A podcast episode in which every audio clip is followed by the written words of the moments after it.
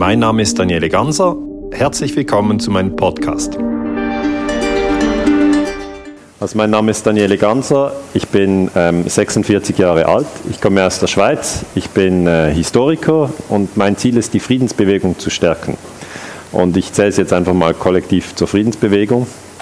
Gewisse Leute fangen dann, ja, ich habe kein T-Shirt, äh, braucht es da, braucht's da eine Mitgliedschaft? Nein, es ist einfach eine, eine Grundhaltung des Menschen, dass man sagt, man möchte keine Lügen, man möchte keine Gewalt, man möchte keine Folter.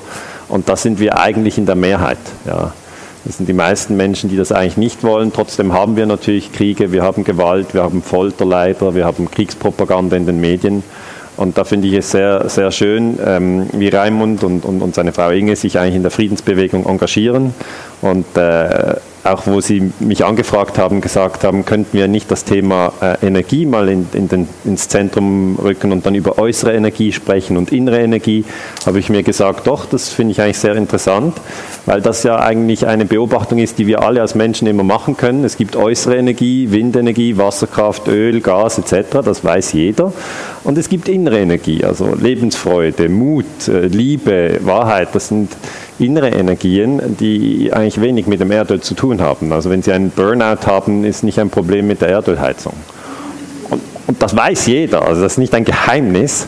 Aber das mal zusammen ähm, eigentlich auch in einer Tagung darzustellen, finde ich sehr, sehr interessant. Habe ich noch selten erlebt, muss ich sagen. Das ist nicht etwas, was Sie jetzt alle Tage haben. Und wir haben uns dann die Arbeit so aufgeteilt, dass ich eher über die äußeren Energien spreche in meinem Vortrag. Und, und Heinz Grill spricht über die inneren, aber wir werden beide versuchen, immer wieder Brücken zu schlagen. Und wir haben es auch noch nie gemacht, in dem Sinne ist es auch ein Experiment. Gut, also, willkommen, legen wir los.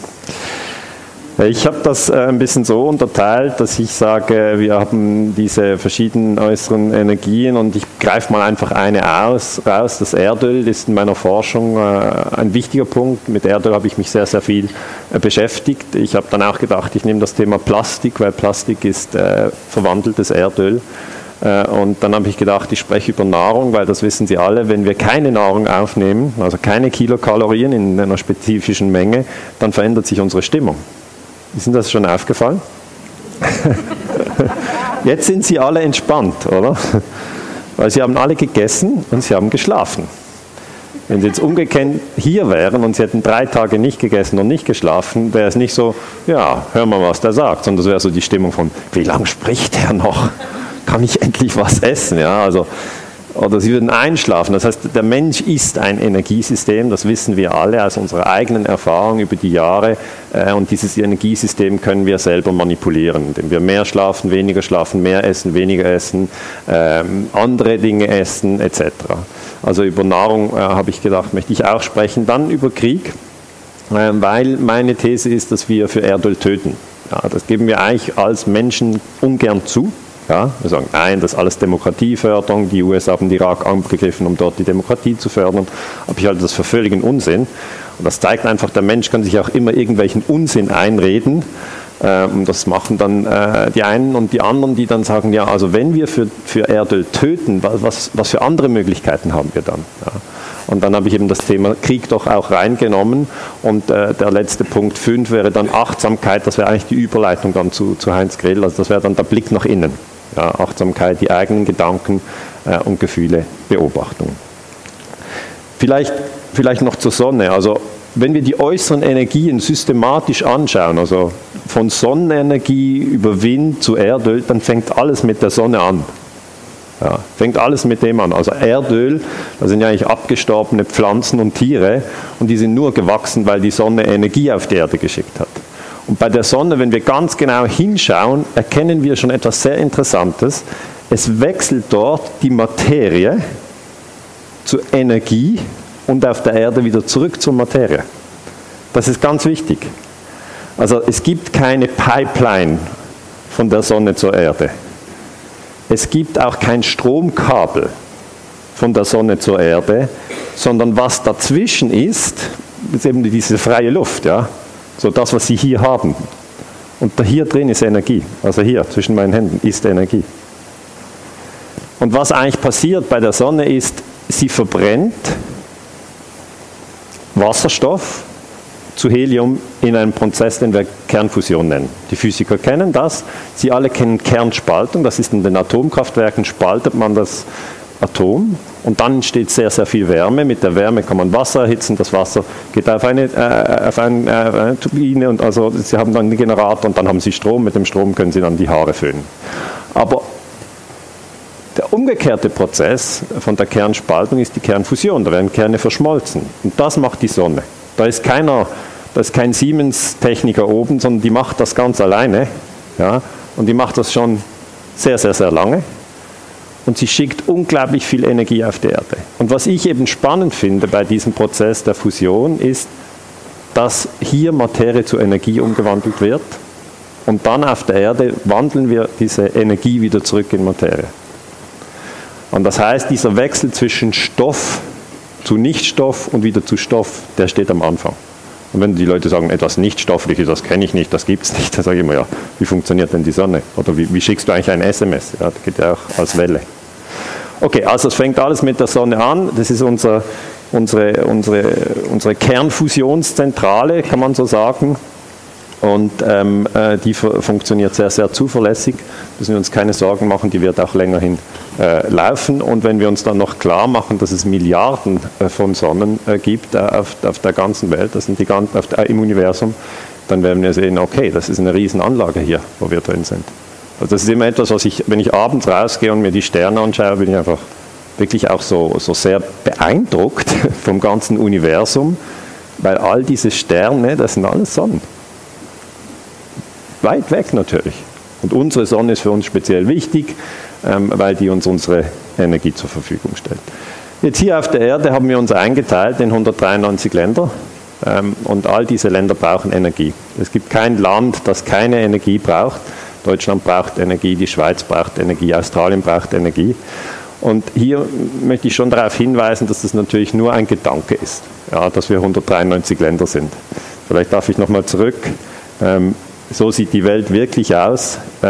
Es gibt da keine Landesgrenzen. Also wenn Sie irgendwie sozusagen von der Sonne auf die Erde blicken würden, dann können Sie nicht erkennen, ah, hier Belgien, interessant. Und ja, schon interessant die, die, die Grenze von Kasachstan. Das, Sie, Sie könnten es einfach gar nicht sehen. Aber der Mensch hat natürlich die Möglichkeit, selber Grenzen zu zeichnen.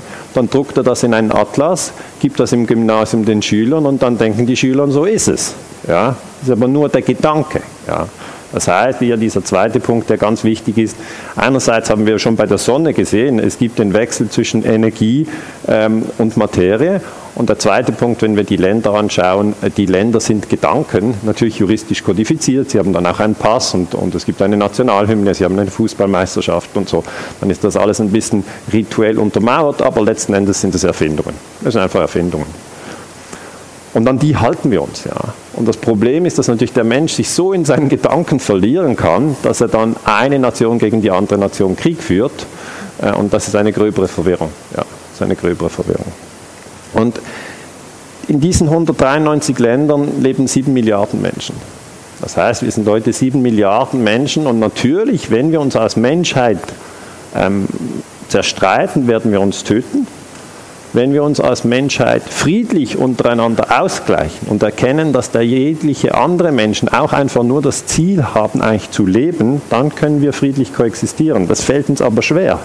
Im Moment haben wir Krieg in Syrien, wir haben Krieg im Irak, immer noch, wir haben Krieg in Afghanistan, wir haben Krieg im Jemen, wir haben Krieg zwischen Israel und Palästina, über Pakistan gehen Drohnen runter, wir haben Krieg in Afghanistan. Das ist eine... Das ist noch nicht vollständig, aber das ist jetzt einfach mal eine grobe Auslegung. Das heißt, wir haben Krieg, leider, und das zeigt einfach, wir sind noch nicht fähig, friedlich zu koexistieren. Das Interessante ist, auch Deutschland ist im Krieg. Aber indem man das in den Medien nicht erwähnt, können Sie mal im Freundeskreis rumfragen, ist Deutschland jetzt im Krieg? Sagen viele, nein. Aber Deutschland ist im Krieg. Die Bundeswehr ist in Afghanistan. Aber die afghanischen Soldaten sind nicht in Deutschland. Aber das spielt keine Rolle für mich als Historiker. Es reicht, wenn ein Land in einem anderen Land Soldaten hat. Es muss nicht umgekehrt auch noch sein.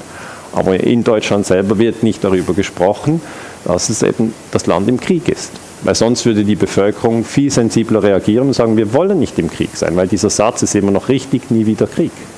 Aber indem man nicht darüber spricht, tut man so, es gibt den Krieg nicht. Man spricht dann über andere Themen, ähm, Germany's Next Topmodel, und dann sind die Leute auch abgelenkt. Ja. Also sieben Milliarden Menschen. Jetzt das, was ich interessant finde, ist, dass diese sieben Milliarden Menschen nicht immer da waren. Okay, zur Zeit von Christi Geburt waren wir nur dreihundert Millionen. Und jetzt sind wir sieben Milliarden. Da ist irgendetwas gelaufen. Was ist denn gelaufen? Wir sind ähm, in den letzten zweihundert Jahren rasant angestiegen im Sinne der Bevölkerungsanzahl. Im Jahr achtzehnhundert waren wir eine Milliarde und jetzt sind wir sieben Milliarden. Also wir sind in rund zweihundert Jahren um netto sechs Milliarden gewachsen. Das sind jetzt einfach mal die Fakten. Ja, ob Sie das mögen oder nicht mögen, spielt keine Rolle. Nehmen Sie es einfach zur Kenntnis.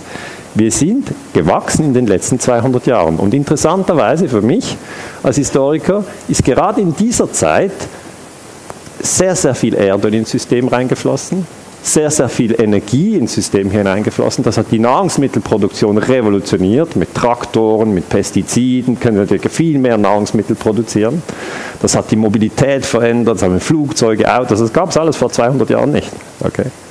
Das heißt, was in den letzten zweihundert Jahren passiert ist, ist eine Revolution. Wir haben unsere materiellen Verhältnisse verbessert und darum sind wir mehr geworden. Das heißt, wir könnten heute super glücklich und auch stolz sein als Menschheitsfamilie, weil wir uns so prächtig entwickelt. Aber irgendwie ist die Freude ein bisschen abhanden gekommen.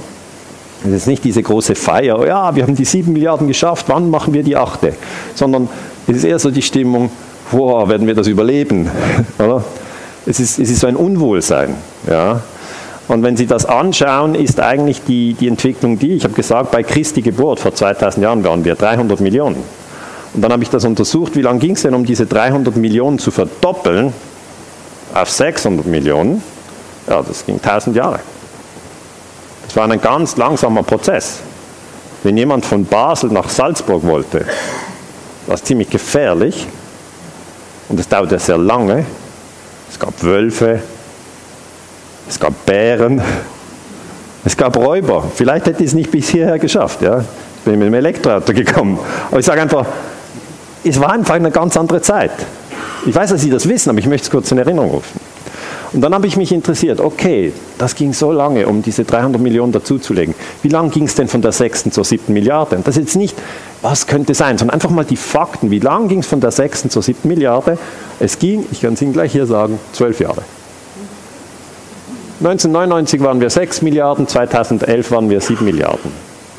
Das heißt, das haben wir noch nie erlebt und auch wenn Sie die Zahlen nicht wissen, und die meisten kennen sie nicht, spüren Sie das, dass wir in Zeiten massiver Veränderung sind. Noch nie in der Menschheitsgeschichte hat man in zwölf Jahren eine Milliarde dazugelegt. Verstehen Sie das? Das gab es noch nie. Und dann ist natürlich sofort die Frage, ja, warum geht denn das jetzt so? Warum könnt ihr euch so schnell vermehren? Und das hat damit zu tun, weil das Gesundheitssystem viel besser ist als früher. Das heißt, wir werden viel älter. Ja, früher, wenn man mit vierzig wäre, wäre man tot gewesen.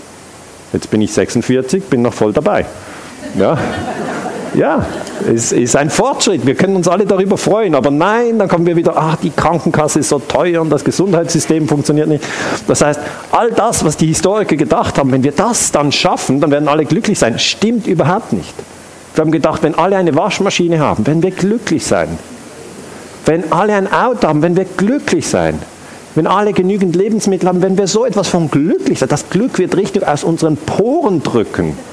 Alles, nein, hat alles nicht funktioniert. Irgendetwas stimmt da nicht. Ja? Also wir können noch so viel materiellen Reichtum anhäufen, wir können noch so lange leben, irgendetwas in uns drinnen. Ja? Das ist meiner Meinung nach, der Verstand findet dann ein Problem und sagt, ja gut, ungefährlich ist die Sache nicht. Ja? Und dann fängt er an zu rattern und sagt, ja, es ist eigentlich schlecht im Moment. Ja? Es war schon immer schlecht und vermutlich kommt es noch schlechter. Und das ist, kennen Sie das? Ja? Das ist Ihr Verstand. Ich nenne den immer meinen Hund. Ja. Der Verstand ist mein Hund, ich stelle mir den nach vor, wie ein Schäferhund.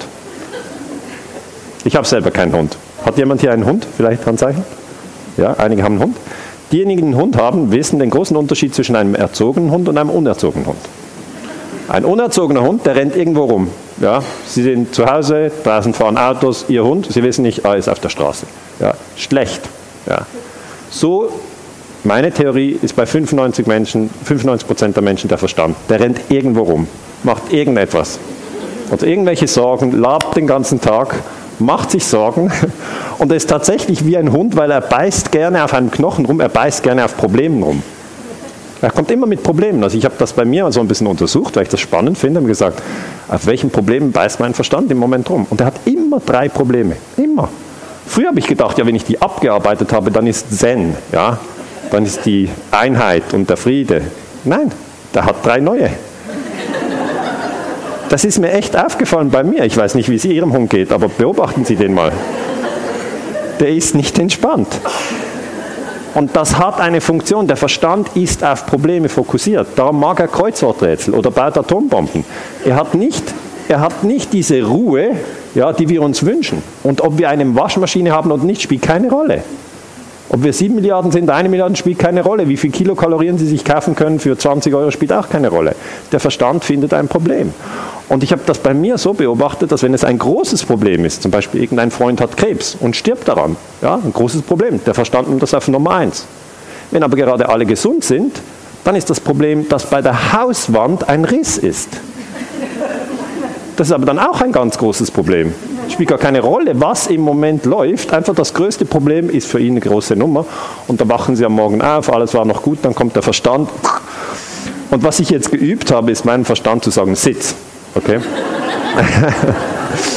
Das ist sehr schwierig. Aber wenn Sie können, trainieren Sie Ihren Verstand. Das ist ein Riesenvorteil, wenn der mal schweigt. Und wenn er sich auch beruhigt, ähm, Der, will dann, der zieht dann wieder so, ja? Der geht dann wieder rauf oder und will irgendwo hinrennen und sagt, hey, ruhig. Und dann muss er sich beruhigen, sich ein bisschen hinlegen. Und das ist eine Übung, in der ich schon länger drin bin. Das hört auch nicht auf, also diese Übung ist dauernd. Jetzt sind wir also sieben Milliarden und meine These ist, wir sind so viele geworden, ohne jetzt aber unseren Verstand zu trainieren. Okay? Wir haben auf die materiellen Verhältnisse geschaut, wir haben geschaut, dass wir, dass wir irgendwie Antibiotika entwickeln, dass wir Erdölheizungen bauen, dass wir Autos entwickeln et cetera. Aber unseren Verstand haben wir überhaupt nicht entwickelt. Das ist den Moment noch gleich wie immer. Und jeder hat so einen Verstand, das ist ein Hund, und der springt den anderen Hund sofort an. Ja? Wird überhaupt nicht darauf geachtet, dass man eigentlich sich selber bis zu einem gewissen Grad in Achtsamkeit übt. Das ist kein Thema, das wird nicht geschult, das gibt es einfach nicht. Das heißt, zwei, zwei Leute treffen sich, beide haben so meiner Meinung nach den Hund irgendwo.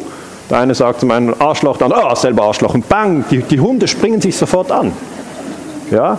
Wenn sie zentriert sind, wenn sie ruhig sind, dann sagt ihnen irgendjemand irgendetwas und sie bleiben einfach ruhig.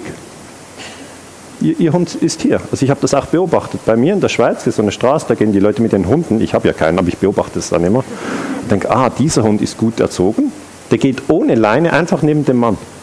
Der geht so, ist ein deutscher Schäfer, der geht immer so. Dann kommt so ein anderer Mann mit seinem kleinen Hund, der...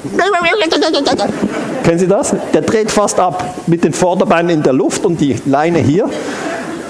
Und der, der, der ist so viel kleiner und schreit diesen großen Schäfer einfach so an und dieser Schäfer, der geht einfach so durch. Das ist ein trainierter Verstand, okay? Der bleibt einfach ruhig.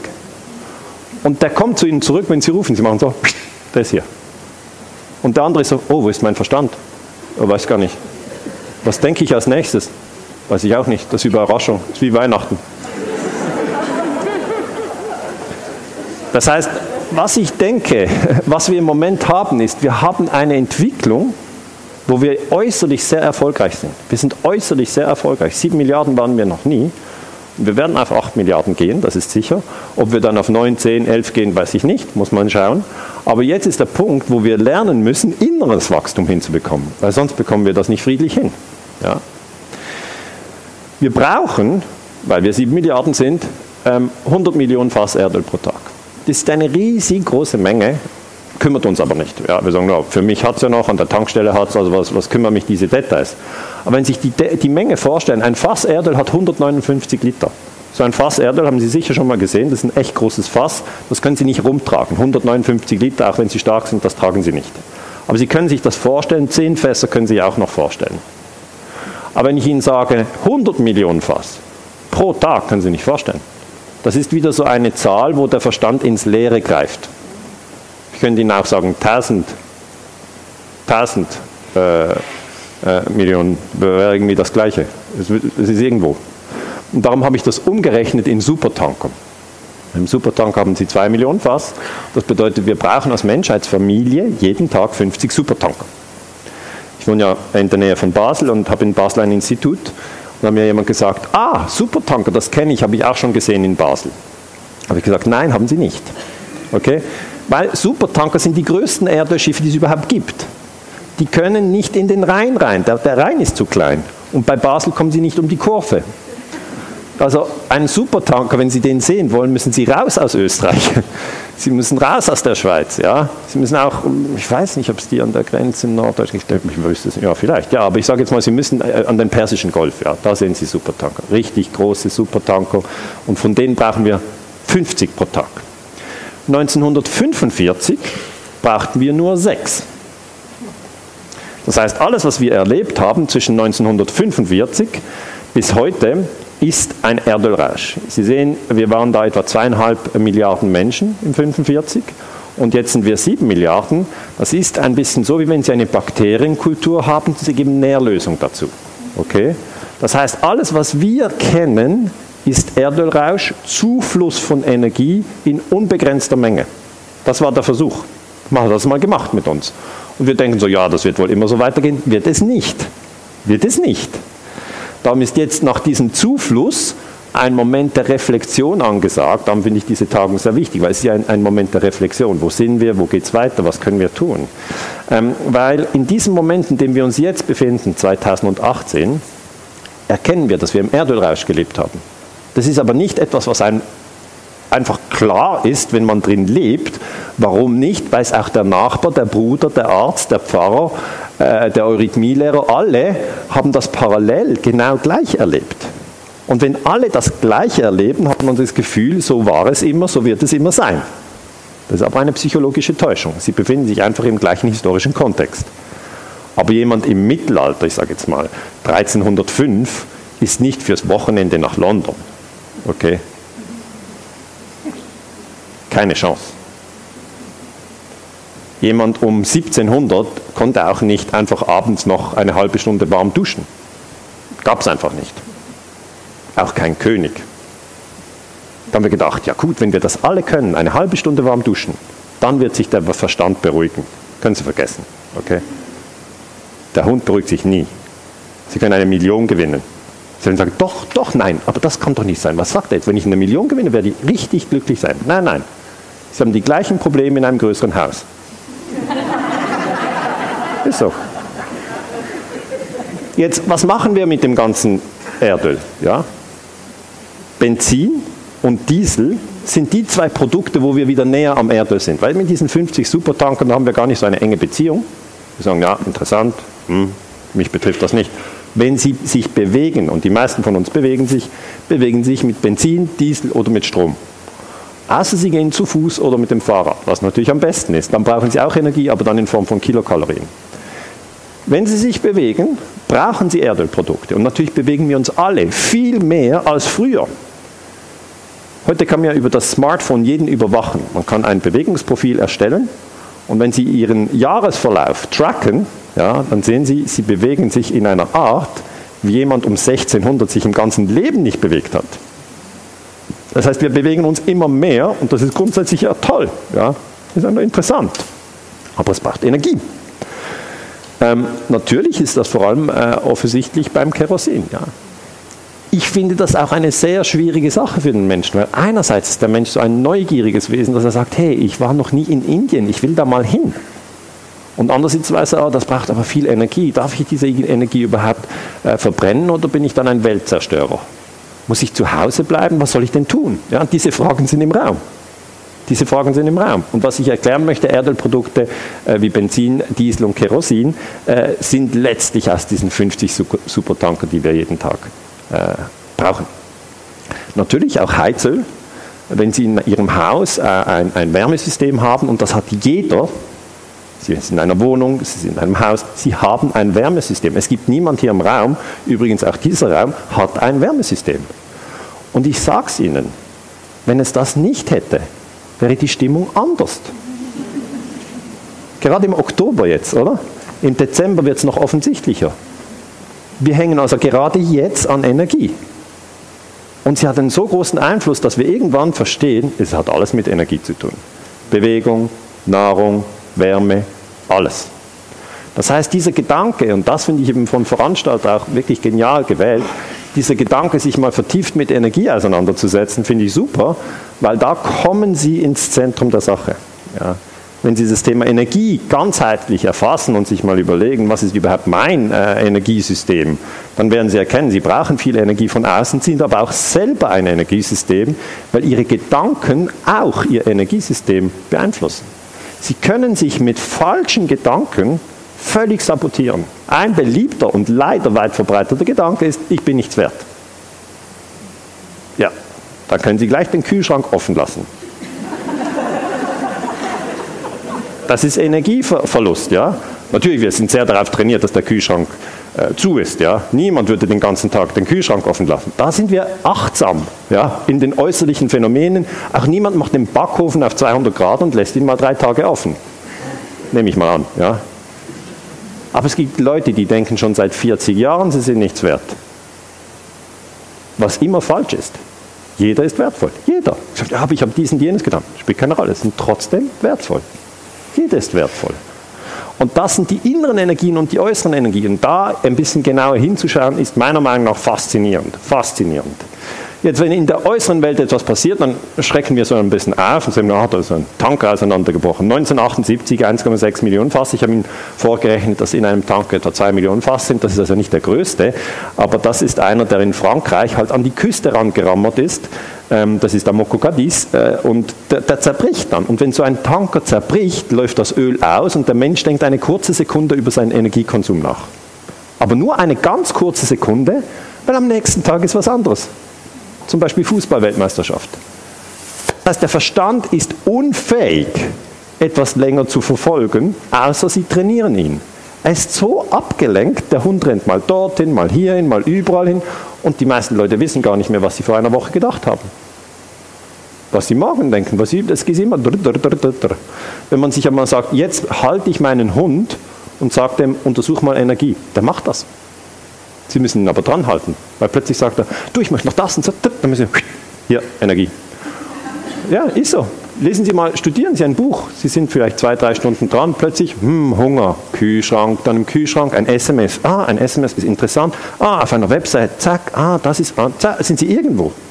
Das heißt, dieses Konzentrieren der inneren Energieflüsse ist etwas, eine ganz entscheidende Fähigkeit. Und, und ich sage das eben, ich trainiere meinen Hund. Ja.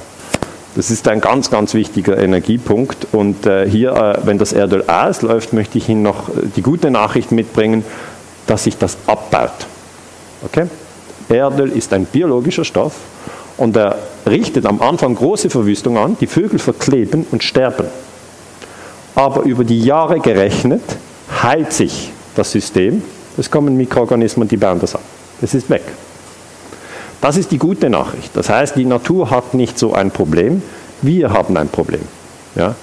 Das heißt, wir Menschen haben ein Problem. Die Natur regeneriert sich. Wenn die Menschen aussterben und es gibt zehntausend Jahre Regenerationszeit, ist das wieder in der Balance. Aber die Frage ist, können wir glücklich sein, ohne die Umwelt zu zerstören? Das ist die Schwierigkeit, während wir hier sind. Die Natur wird sich längerfristig immer wieder ins Gleichgewicht bringen. Ähm, schauen Sie sich Tschernobyl an. Ja? Das sieht aus wie ein Naturpark. Klar, es gibt Missbildungen. Ja? Und der Mensch kann jetzt dort nicht leben. Aber die Natur regeneriert sich, unglaublich. Überwachst wieder alles. Und die Frage ist ja, was würde denn passieren, wenn wir jetzt irgendwie zwanzig Atomkraftwerke in die Luft gehen? Ja, die Menschen, weil sie hochdifferenzierte Organismen sind, gehen kaputt. Aber die Ameisen nicht. Also die Natur löscht sich nicht aus. Und weil wir so hochdifferenziert sind, brauchen wir auch sehr, sehr viel Energie, die wir von außen zuführen. Zum Beispiel Ölsand, von dem nehmen wir etwa zwei Millionen Fass pro Tag. Jetzt der Durchschnitts Beobachter hat keine Ahnung, ob das viel oder wenig ist. Sie wissen ja schon, wir brauchen hundert Millionen Fass pro Tag. Das heißt, zwei Millionen Fass sind etwa zwei Prozent von unserem Tagesbedarf. Hier nehmen wir aber Öl in einer Form, wie es sehr schwierig zu erbeuten ist. Es ist nicht mehr flüssig. Sondern man geht hier nach Alberta, Kanada, schlägt den Wald weg und dann sieht das so aus. Das heißt, wir sind sehr unbewusst. Ja, wir schlagen tiefe Narben in die Natur. Warum? Weil wir unseren Energiebedarf befriedigen wollen. Und um unseren Energiebedarf zu befriedigen, gehen wir sprichwörtlich über Leichen. Leider, das tun wir. Wir wollen das, wir brauchen das und dann muss einfach alles andere weg. Meine Vision ist hundert Prozent erneuerbare Energie. Das heißt, dass wir im einundzwanzigsten Jahrhundert ein Energiesystem aufbauen mit Wasserkraft, mit Sonnenenergie, mit Windenergie, mit äh, einfach allen Energiequellen, die sich regenerieren. Das ist meine Vision. Gewisse Leute sagen, ja, es wird nicht gehen, oder es ist zu teuer, oder ich mag dies oder jenes nicht. Ja gut, das alte System funktioniert auch nicht. Das mit Öl, das mit, mit, mit Atomkraftwerken, das funktioniert auch nicht. Und ich sage Ihnen, als Mensch haben wir die Möglichkeit, ein System total umzubauen. Es kommt nur auf die Geldflüsse drauf an. Im Moment investieren wir sehr, sehr viel fürs Militär. Pentagon-Budget nächstes Jahr ist siebenhundert Milliarden Dollar. Wenn wir das in die Energiewende investieren würden, hätten wir die in zehn Jahren. Wir hätten ein nachhaltiges Energiesystem. Es geht. Es ist möglich, wenn wir das wollen, wenn wir das anstreben. Aber im Moment sind wir noch im alten System. Wir brauchen sehr viel Erdöl. zweitausendzehn dann die Explosion von Deepwater Horizon. Ich war damals in der Schweiz in einer Fernsehsendung, die heißt äh, Zischtigs Club. Und da haben wir gesagt, Sie sind doch Energieexperten. Ich habe gesagt, ja, können Sie mal sagen, was das für eine Sauerei ist hier? Und ich, ja, ja, es tut mir leid, das ist auch nicht jetzt meine Plattform, aber es ist jetzt halt explodiert. Und dann haben die Leute gesagt, ja, kann man, kann man da mal was ändern? Und ich, ja, kann man. Das ist ja, wie lange geht denn das? Ich sage, ja, aber man muss eigentlich das System umbauen von nicht erneuerbaren Energiequellen, die uns reich gemacht haben, die uns erlaubt haben, auf sieben Milliarden anzusteigen. Also denen sollen wir dankbar sein, danke und ade. Und dann zu einem System hundert Prozent erneuerbar. Haben die Leute gesagt, wie lange lang geht das? Und ich sage, ja, kann schon dreißig Jahre gehen. Also haben die Leute mir gesagt, was, dreißig Jahre? Das ist viel zu lange. Ich will was Schnelles. Äh, wem gehört die Plattform? Habe ich gesagt, B P. Ich gesagt, bei B P tanke ich nie mehr, nur noch bei Shell. Und das, das ist wieder der Verstand, ja? Das ist der Hund, aber das ist jetzt ein Hund ohne jede Kontrolle. Ja? Der sagt, ich will eine Änderung, macht einen riesen Tamtam, dann sagen wir, du kannst eine Änderung haben, dann sagt, das geht dreißig Jahre und sagt, ja, das will ich nicht. Und dann, ja, was wissen, ich will aber irgendetwas machen, ja, dann, dann, dann springe ich jetzt durch diesen Wand, oder? Hat keinen Einfluss, ob sie bei B P oder bei Shell tanken. Der Punkt hier ist, dass die Wassertiefe eintausendfünfhundert Meter war und das Erdöl war hier unten. Ja, das ist das Erdölfeld. Auf fünf Komma fünf Kilometer.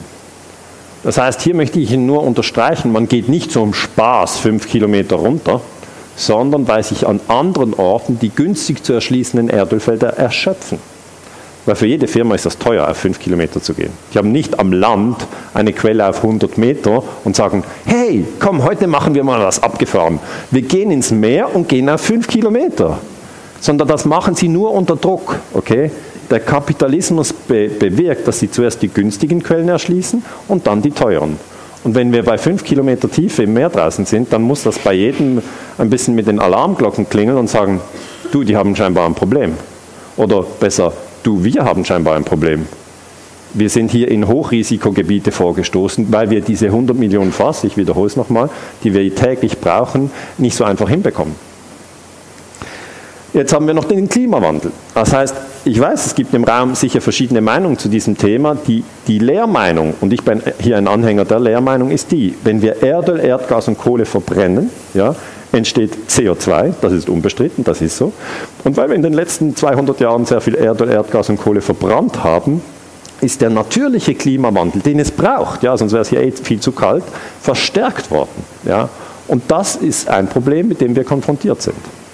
Sagen viele, ja gut, aber ein bisschen wärmer im Sommer, ich mag das. Das ist nicht die Dimension, über die wir sprechen.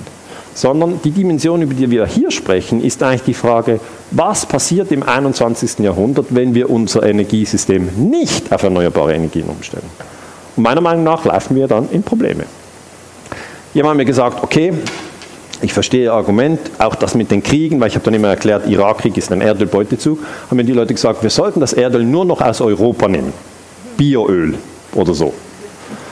Habe ich gesagt, ja, äh, nur noch aus Europa. Die Schweiz zum Beispiel hat kein Erdöl, also wir sind hundertprozentig auf Importe angewiesen. Wir sind jetzt hier in Salzburg und wenn Sie die Lage in Österreich anschauen, Österreich hatte mal ein bisschen Erdöl, ganz wenig. Die Quellen haben sich erschöpft. Österreich hat kein Erdöl. Heute einfach nichts. Null, Ende. Die Sache ist vorbei. War nie Saudi-Arabien, muss man zugeben, aber es gab ein bisschen Erdöl in, in Österreich. Aber die Österreicher wissen, dass sich das erschöpft. Das weiß jeder. Jeder weiß, dass Erdöl sich schon wieder regeneriert, aber es braucht Millionen von Jahren und für ihr persönliches Leben ist das ein bisschen lange. Dann kann man sagen, okay, wer sonst hat Erdöl? Deutschland hat kein Erdöl. Einfach keines. Ende. Dann sagen, aber die Norweger haben doch. Ja, die haben. Und die Briten, ja, die haben. Und die Russen, die haben. Das sind die drei Länder in Europa. Sagen wir, die Russen, gehören die zu Europa? Ja. Putin, ist das möglich? Ja. Ist ein Europäer. Ist nicht ein Chinese? Nein. Russland, ja, ich muss das ein bisschen, auch ein bisschen unterstützend sagen, weil Sie haben gesagt, das ist ja ein fremdes Land und so. Nein, nein. Russland ist das größte Land der Welt und es liegt auf zwei Kontinenten. Ganz anders als zum Beispiel Belgien. Und das heißt, es liegt sowohl in Europa bis zum Ural und in Asien. Das ist die andere Ebene. Und Russland produziert sehr viel Öl und Gas. Aber wenn wir jetzt äh, Russland weglassen und wir schauen uns nur Norwegen und Großbritannien an und wir schauen uns die Zahlen an, dann muss uns als Europäerinnen und als Europäer klar werden, Erdöl ist endlich. Das ist etwas, was wir hier beobachten können. Konkretes Beispiel, die Erdölförderung von Norwegen macht hier so eine, ein, eine, eine Hügelform, das geht rauf und wieder runter. Hier haben Sie das Jahr neunzehnhunderteinundsiebzig, da beginnt man überhaupt Erdöl zu fördern. Übrigens alles hier draußen in der Nordsee. Sie sehen hier Norwegen und Großbritannien und zwischen den beiden äh, Ländern liegt die Nordsee und in der Nordsee gibt es Öl- und Gasfelder. Wir nennen das Offshore. Das ist alles am Wasser draußen, das heißt Offshore. Onshore heißt auf dem Land. Und das heißt, die Erdölförderung von Großbritannien und von Norwegen ist nicht einfach neunzehnhunderteinundsiebzig geht das rauf und seither ist das konstant, sondern das fängt unten an, dann geht das rauf und dann erreicht das ein Maximum, das nennen wir Peak Oil, Fördermaximum, und dann geht das wieder runter. Und das ist diese Datenkurve und im Jahre zweitausend haben die Norweger rund drei Millionen Fass pro Tag produziert. Das ist die Einheit, in der wir das messen. Sie wissen ja, wir brauchen hundert Millionen Fass pro Tag. Das heißt, Norwegen hatte etwa drei Prozent der Weltförderung, sogar noch mehr, weil damals brauchten wir ein bisschen weniger. Jetzt, was aber dann passiert ist, die Erdölfelder erschöpfen sich und jetzt sind die runtergefallen und sind jetzt noch bei zwei Millionen Fass pro Tag. Es ist nicht, dass sie nichts mehr produzieren, aber weniger. Bei den Briten das gleiche Bild. fünfundsiebzig fängt das an, dann geht das rauf. Hier gab es eine Explosion auf einer Förderplattform, dann bricht das natürlich ein. Das hat richtig heftig gebrannt. Wenn eine Förderplattform explodiert, das sieht aus wie einem Actionfilm. Ja, das brennt und tut und Sie können es fast nicht mehr stoppen, weil das Öl, das nachkommt, und das ist eine riesen, riesen Sauerei. Das geht ja dann alles in die Luft et cetera. Und da im Jahr zweitausend, Fördermaximum bei zwei Komma fünf Millionen Fass, jetzt runter auf eine Million Fass. Ich weiß nicht, wie bekannt das ist. Darf ich vielleicht einfach ein Handzeichen? Ich weiß nicht, wie stark Sie im Thema Energie drin sind. Wem ist das klar, dass die Erdölförderung von Norwegen und Großbritannien seit dem Jahr zweitausend fällt? Einfach so ein Handzeichen. Wem war das nicht klar? Okay, wir sagen, achtzig Prozent ist nicht klar, zwanzig Prozent ist es klar. Das bedeutet, als Mensch sind wir gar nicht so stark damit beschäftigt, wo jetzt Erdöl gefördert wird und wie viel es noch hat. Das ist so weit weg, es hat einfach an der Tanksäule, verstehen Sie? Das ist unser Punkt. Solange es dort hat, who cares? Das ist unser System. Und das ist sehr, sehr kurzfristig. Auch in, in Großbritannien selber, wo man sagen muss, das hat sicher jeder gemerkt, der in Großbritannien wohnt. Ich frage mal meinen Kollegen, der wohnt in London. Nein, das merken die Briten auch nicht. Weil das ist etwas Unsichtbares, es ist im Hintergrund, es braucht äh, politische oder wirtschaftliche Interessen, um das zu erkennen. Weil was gleichzeitig passiert ist, der Bedarf der Briten ging rauf, wie in jedem Land. Die Produktion brach ein, das sehen Sie hier, die Kurven schneiden sich. Was passiert mit einem Land, wo sich die Kurven schneiden? Es wird zum Nettoimporteur. Das ist ganz einfach. Die Briten produzieren zwar Erdöl, aber weniger als sie brauchen, darum sind sie Nettoimporteur. Jetzt habe ich Ihnen erklärt, wir sind hundertdreiundneunzig Länder der Welt. Die Faustregel ist, es dürfen nicht alle Nettoimporteure werden. Verstehen Sie das? Irgendein Bauer muss Weizen verkaufen. Das ist das Thema. Und von diesen hundertdreiundneunzig Ländern sind schon sehr, sehr viele Nettoimporteure. Und von diesen, die noch Nettoexporteure sind, wie Saudi-Arabien, haben wir das Problem, dass sie erstens einen steigenden Eigenbedarf haben, das heißt, das frisst die Exportquote, und zweitens, dass dort Korruption, Krieg und Gewalt herrscht. Also, das sind die Zusammenhänge. Sie haben im einundzwanzigsten Jahrhundert auf jeden Fall mit Energie zu tun, schon heute Nachmittag, wenn Sie sich fragen, was kann ich jetzt endlich essen? Später, wenn Sie nach Hause fahren, wie komme ich nach Hause? Sie sind immer im Energiekontext. Und der einzige Unterschied ist, wie bewusst Sie sich dessen sind. Das ist der Unterschied. Und da finde ich die Tagung wertvoll. Das Ziel ist, Ihr Bewusstsein über Ihre eigenen Energieflüsse zu verbessern. Und das ist ein, eine der besten Investitionen, die Sie machen können. Gewisse Leute sind dann nur nach außen fokussiert und sagen, ich mache Solarzellen aufs Dach. gute Idee. Aber wenn Sie trotzdem denken, ich bin nicht wert, hier zu leben, dann ähm, sollten Sie lieber Meditation üben. Ja? Also das Innere und Äußere ist sehr zusammen verhängt. Nur nach außen zu arbeiten und sagen, ja, ich, ich mache dieses und jenes, jenes, aber der Nachbar, das ist so ein Idiot und so, dann müssen Sie wirklich auch die inneren Energiequellen anschauen. Also das Ideale wäre, innerlich und äußerlich achtsam sein im Bereich Energie. Nochmal die Details zu Großbritannien, mich fasziniert das einfach, weil das ist so eine kurze Zeit, sehen Sie hier, fünfundsiebzig, also ich wurde zweiundsiebzig geboren, als ich geboren wurde, bin ich sechsundvierzig, ähm, hatte ich überhaupt keine Ahnung, dass Großbritannien Erdöl produziert, überhaupt, ich war so klein, ich wusste ja gar nichts, äh, Ihnen ging es wohl gleich äh, und äh, ich trank da irgendwie in der Schweiz, hatte keine Ahnung. Und dann kurz nach meiner Geburt fangen die Briten an mit der Erdölförderung, finde ich interessant. Ich hatte nichts mitbekommen. Auch als Teenager war es mir völlig egal, ob die Briten Erdöl fördern oder nicht. Ich wurde erst so während dem Studium aufmerksam auf diese Zusammenhänge und habe ich mal nachgeschaut, wie denn die Erdölfelder heißen und die heißen zum Beispiel Fortis oder Brent. Das heißt, die großen Erdölfelder, das ist wie in einem Kindergarten, die haben alle einen Namen. Das ist der Paul, das ist die Sandra. Und das, Fort, das Erdölfeld Brent, das haben Sie vielleicht schon mal gesehen in der Zeitung. Also nicht gesehen, sondern darüber gehört, ja.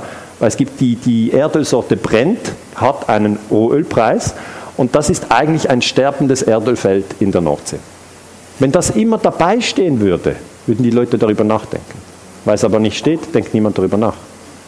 Das heißt, sie haben zuerst die großen Erdölfelder, die werden angestochen, dann brechen die ein und dann kommen die kleinen Erdölfelder. Das heißt, jede Farbe ist ein Erdölfeld. Aber wenn sie schon mal in der schrägen Achse sind, können sie noch vieles drauflegen, es nützt gar nichts mehr. Das heißt, diese Entwicklung ist zwangsläufig. Jemand hat mir gesagt, Herr Ganser, ist mir alles viel zu kompliziert. Können Sie mal was Übersichtliches, was Einfaches machen? Habe ich gesagt, ja, kann ich. So sieht's aus. Habe ich jetzt selber gezeichnet. Also hier Christi Geburt. Christi Geburt. Wir sind nur dreihundert Millionen Menschen. Wir brauchen überhaupt kein Erdöl. Wenn Sie jetzt dieser Nachhaltigkeitsbewegung zugeneigt sind, können Sie sagen, weißt du, was super war bei Christi Geburt? Dann was? Das war hundert Prozent erneuerbare Energien. Ja. Das heißt, das hatten wir schon mal hundert Prozent erneuerbar. Das hatten wir sehr lange, aber unser Lebensstandard war sehr tief. Und das, was wir jetzt wollen, und das ist eben die Entwicklung, die angesprochen ist, wir wollen unser Bewusstsein erweitern, unseren Lebensstandard halten und trotzdem erneuerbare Energien. Das ist die neue Herausforderung. Das haben wir noch nie. Also hundert Prozent erneuerbare Energien mit so vielen Menschen und so viel Mobilität und Warmduschen und das ganze Zeugs. Das ist schwieriger. Wenn wir sagen, komm, wir machen hundert Prozent erneuerbare Energien, aber wenn jemand nach vierzig stirbt, ist okay. Das ist nicht mehrheitsfähig. Ja. Das heißt, hier haben Sie einen Blick auf die große Zeitachse. Das Erdölzeitalter fängt achtzehnhundertneunundfünfzig an. Da wird das Erdöl produziert. Dann haben wir jetzt hundertfünfzig Jahre Erdölzeitalter. Jetzt sind wir hier oben. Und da finde ich es einfach super spannend, weil das ist wie eine Seilschaft, die aufs Matterhorn raufgeht und sich von einer Milliarde auf sieben Milliarden äh, vermehrt. Das wäre eine spezielle Seilschaft natürlich. Aber die sind dann oben auf dem Gipfel und müssen in der größeren Gruppe absteigen, was viel schwieriger ist. Ja? Und das ist die Herausforderung. Das ist die Herausforderung. Ich sage jetzt nicht, morgen bricht das ein. So ist die Sache nicht. Ja? Es hat noch Erdöl. Aber die Frage ist, in welchen Mengen. Das heißt, in der Zeitung, es hat immer noch fünfzig Jahre Erdöl. Stimmt. Der normale Verstand, untrainiert wie er ist, rennt irgendwo rum, denkt fünfzig Jahre, wie alt bin ich, das reicht. Und dann blättern Sie weiter zum Sport. Ja? Aber wenn Sie einen trainierten Hund haben, sagen Sie, fünfzig Jahre ist interessant. Aber welche Menge? hundert Millionen Fass pro Tag oder fünfzig Millionen Fass pro Tag? Und welcher Preis? Aus welchen Ländern? Ja? Dann, geht, dann ist Ihr Verstand kontrolliert. Sie gehen in die Details. Und dann plötzlich verstehen Sie, es geht nicht darum, ob es hat oder nicht. Weil es ist auch schön, wenn es Milch hat zu Hause, aber es hat nur ein Deziliter und Sie haben zehn Kinder. Äh, gut, es hat, aber es gibt trotzdem ein Problem. Das heißt, die Fragen, die auf uns zukommen, haben mit Energie zu tun. Da bin ich sehr davon überzeugt. Ich habe mal mit dem Peter Voser diskutiert, das ist der Chef von Shell. Der war ein Schweizer, er ist immer noch ein Schweizer, aber ist nicht mehr der Chef von Shell. Und das war am Swiss, das war am Swiss Economic Forum in Interlaken. Da haben wir ein, ein Wirtschaftstreffen und ich war eingeladen als Energieexperten. Da habe ich gesagt, ich bin für hundert Prozent erneuerbare Energien. Und dann hat der Voser gesagt, finde ich nicht so gut. Als Chef von Shell hat er kein Interesse an hundert Prozent erneuerbare Energien. Man hat auch erklärt, Herr Gans hat ein kleines Institut, das heißt Seipert, das ist mein Institut, die sind zu viert. Herr Voss hat neunzigtausend Mitarbeiter. Da war schon mal klar, wir haben nicht die gleiche Mitarbeiterverantwortung. Aber viel interessanter war, als die Journalistin uns vorgestellt hat, hat sie gesagt, Shell hat im letzten Jahr einen Gewinn gemacht, das war zweitausendelf, von sieben Milliarden Dollar. Dann hat Herr Voser sich geräuspert und gesagt, Entschuldigung, das war der Gewinn vom ersten Quartal. Jetzt weiß ich nicht, in welchen Bereichen Sie arbeiten. Einige von Ihnen sind angestellt, andere sind selbstständig. Wenn Sie selbstständig sind, wage ich hier die steile These, dass niemand von Ihnen sieben Milliarden Gewinn in einem Quartal gemacht hat. Einfach niemand.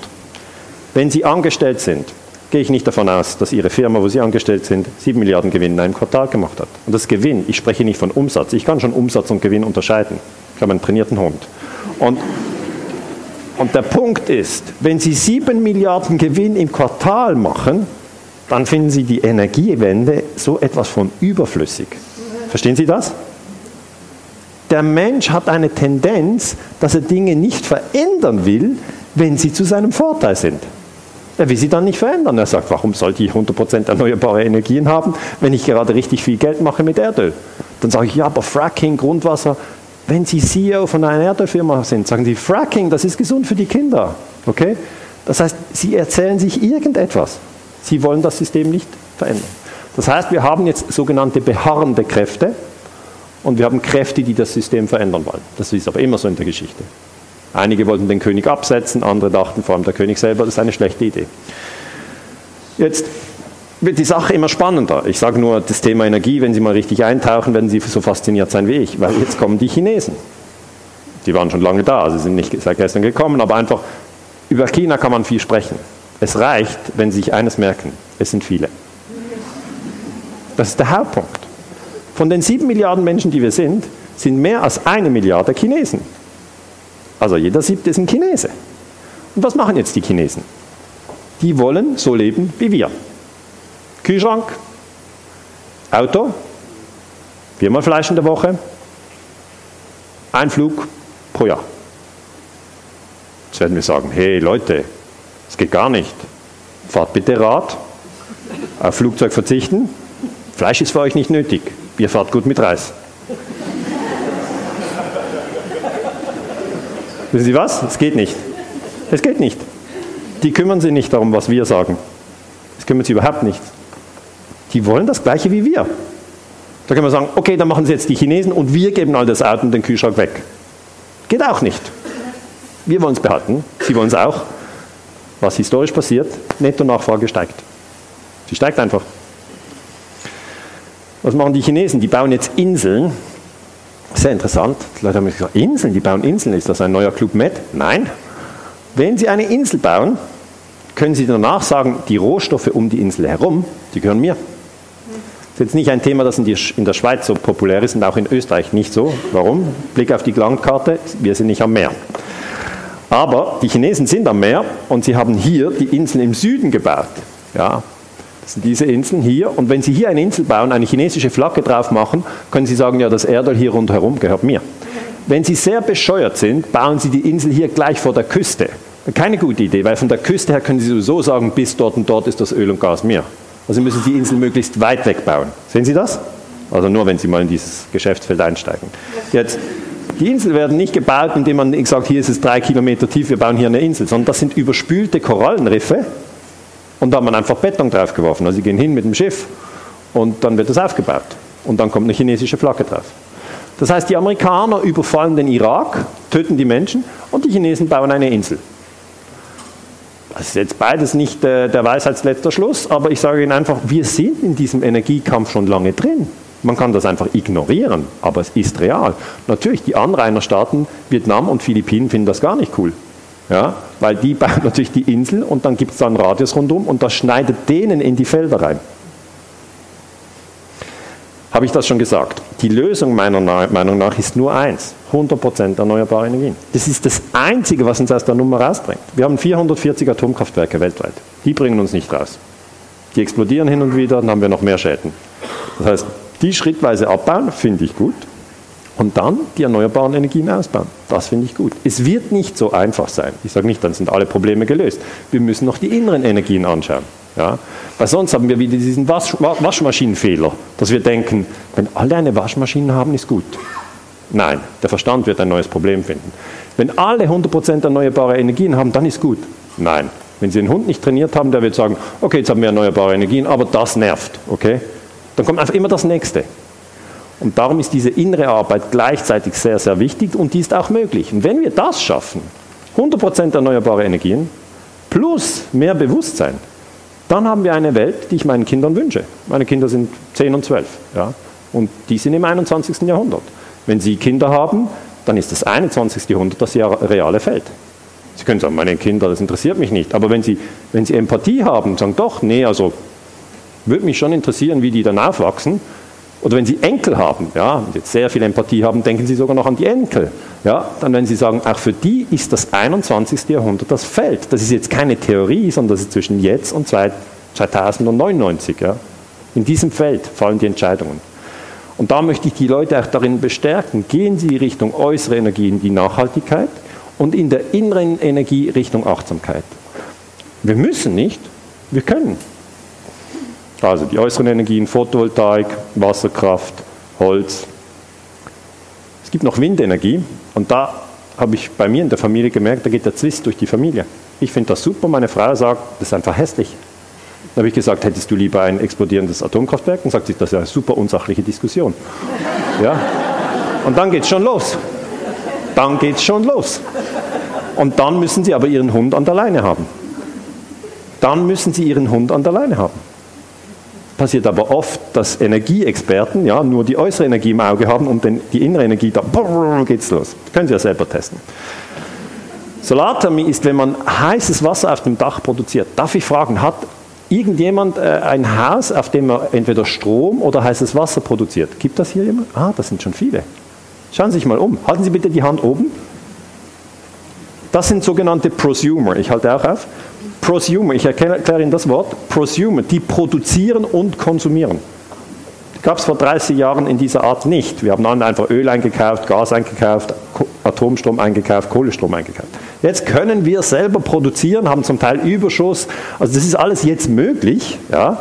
Das heißt, wir sind nicht und keineswegs in einer verlorenen Situation, aber wir sind natürlich äh, gefordert. Hier dieses Haus, man kann das als Laie nicht unterscheiden, das produziert kein Strom, sondern heißes Wasser. Das heiße Wasser wird im ganzen Haus wie in einer großen Thermosflasche gesammelt, die ist im Treppenhaus, und mit diesem Wasser wärmt man dann die Räume im Winter. Okay? Und mit dem können Sie auch duschen et cetera. Aber Sie können mit dem heißen Wasser nicht ein Elektroauto betreiben. Okay? Jetzt, eigentlich ist der Spielstand acht zu vier. Ich schaue gern Fußball, das interessiert mich immer, wie ist die Lage. Und eigentlich haben wir nur vier nicht erneuerbare Energien, Erdöl, Erdgas, Kohle und Atom. Und wir haben acht erneuerbare Energien. Da zählt auch die Effizienz dazu. Wenn wir ein System verbessern, haben wir natürlich weniger Energieverluste. Und dann, wenn man das so anschaut, denkt man, das ist gewonnen. Okay, acht zu vier. Wenn Sie jetzt in einem Fußballspiel sind, sagen Sie acht zu vier. Erstens, super Spiel, zwölf Tore gibt es selten. Und zweitens, ähm, acht zu vier, ja, das, das, das ist richtig cool. Das ist ein toller, toller Sieg. Aber in der realen Welt ist das ein bisschen anders. Das Geld ist bei den vier und nicht bei den acht. Und es lagert sich jetzt aber um. Es gibt große Investitionen in die Erneuerbaren, es gibt Forschung in den Erneuerbaren und es gibt Aktivität in den Erneuerbaren. Übrigens auch sehr in China, das muss man sagen. Deutschland hat auch sehr geholfen, ja, die Erneuerbaren anzuschieben. Da wurde viel Geld investiert, das hat die Preise runtergeholt und von dem profitiert jetzt die Welt. Okay? Ähm, auch in, in, in Österreich und der Schweiz, die Erneuerbaren sind populär, man will in diese Richtung gehen, wir sind hier keine Minderheit, sondern das ist die Mehrheit. Es gibt aber beharrende Kräfte, wie ich sie nenne, die das nicht wollen. Jetzt haben die Leute gesagt, okay, sehr interessant, Herr Ganser, ich habe es verstanden, Sie glauben, es gibt Erdölkriege, man soll richtig erneuerbare Energien kriegen, was machen Sie denn selber? Und da habe ich am Anfang immer gesagt, wissen Sie was, ich bin Historiker. Die Historiker, die beschreiben, okay, die sind jetzt nicht so die Praktiker. Sondern die, die beschreiben das. Und ich habe dann in einer Mietwohnung gewohnt mit Erdgas. Und ich habe gesagt, ich wohne in Miete, was soll ich denn machen? Ja? Und das ist immer sehr angenehm. Ja, wenn der Mensch sagt, ich bin leider nur ein Opfer, ich kann gar nichts tun. Ich würde gern, ich wüsste auch, aber es geht leider nicht. Und das ist eine, eine Haltung, die ich äh, einige Jahre vertreten habe. Ich habe einen, einen B M W äh, Diesel und hatte meine Gasheizung und habe aber Vorträge gehalten zur Energiewende. Irgendwann kommen Sie in ein Spannungsfeld. Verstehen Sie das? Ja? Irgendwann merken Sie, ich müsste mal endlich was machen. Dann kam dieser Moment, wo wir aus dieser Mietwohnung ausgezogen sind, weil unsere zwei kleinen Kinder größer wurden, die, die Wohnung war zu klein, und dann haben wir ein Haus gekauft. Das ist der interessante Moment. Ich bin völlig davon überzeugt, dass die Frauen die Schlüsselrolle spielen in der Energiewende. Ich weiß nicht, ob Sie schon wissen, auf was ich raus will. Wenn ein Mann und eine Frau ein Haus anschaut, beiden gefällt es nicht, wird nicht gekauft. Wenn ein Mann und eine Frau ein Haus anschaut, der Mann findet es interessant, die Frau will es auf keinen Fall, es wird nicht gekauft. Meine Erfahrung, Sie können dann selber testen, wie es bei Ihnen ist. Wenn ein Mann und eine Frau ein Haus anschaut, die Frau will es unbedingt, der Mann ist unsicher, es wird gekauft. Meine These, meine These, Sie können selber entscheiden, ob es wirklich so ist. Der Mann kann dann die Technik und die Finanzierung schauen, aber ob es gekauft wird oder nicht, ja, das entscheidet dann die Frau. Und bei uns war das so, ich, das, ich spreche ganz nur über mich, weil die Energieflüsse kennt man nur bei sich am besten. Wir gehen zu diesem Haus und dann, dann sagen wir, Frank, schau dir das an, so, und dann gehen wir, jetzt habe ich, jetzt habe ich zuerst gesagt, jetzt will ich mal wissen, was das für ein Energiesystem ist. Weißt du das? Dann hat sie gesagt, nee, wusste ich gar nicht. Dann habe ich gesagt, ja toll, gehen wir mal in den Keller. Und sie, okay, gehen wir. Und ich, ja, da das steht eine Gasheizung. Und sie, ah, und ich, ja, Gas will ich nicht. Ich, ich habe immer gesagt, ich will hundert Prozent erneuerbare Energien, das schreibe ich in meinen Büchern, das sage ich meinen Vater, das weißt du doch. Und dann hat sie gesagt, du bist aber schlecht drauf heute. Und ich, nein, da ist hier eine Gas. Ich habe gesagt, nein, wir haben hier ein reales Problem, wir haben eine Gasheizung. Okay, dann gehen wir weiter rauf ins Haus und schauen den Estrich an. Ja, Dachstock, Giebelhaus. Dann schaue ich rauf und sehe am Dach die Ziegel von innen. Da habe ich gesagt, Schatz, ich liebe dich heiß, aber schau dir das an. Das ist das Gegenteil. Ich habe damals an der Universität Sankt Gallen Energiesysteme unterrichtet. Da habe ich gesagt, das ist das Gegenteil von dem, was ich unterrichte. Weißt du, was hier passiert? Man verfeuert Gas, die Wärme geht durch die Decke, das ist für nichts. Und sie, ja, hast du sonst noch was Schlechtes zu berichten? Und ich, nein, das sind einfach mal die Fakten, da müssen wir sachlich bleiben. Und da war es wirklich die Sache mit dem Hund. Das war schon, die Hunde haben sich fast gebissen. Und, und dann gehen wir runter, da kommt der Gipfel, da gehen wir zum Kühlschrank, zur Waschmaschine. All diese Geräte, uralt, Energieeffizienzklasse, kennen Sie das hier in Österreich? Energieeffizienzklasse Z, okay? Da habe ich gesagt, ich habe große Mühe mit diesem Haus. Es ist energetisch einfach nicht, was ich will. Da hat sie gesagt, aber der Garten ist so schön. Und dann haben wir es gekauft. Das heißt, ja, ja, so ist das Leben.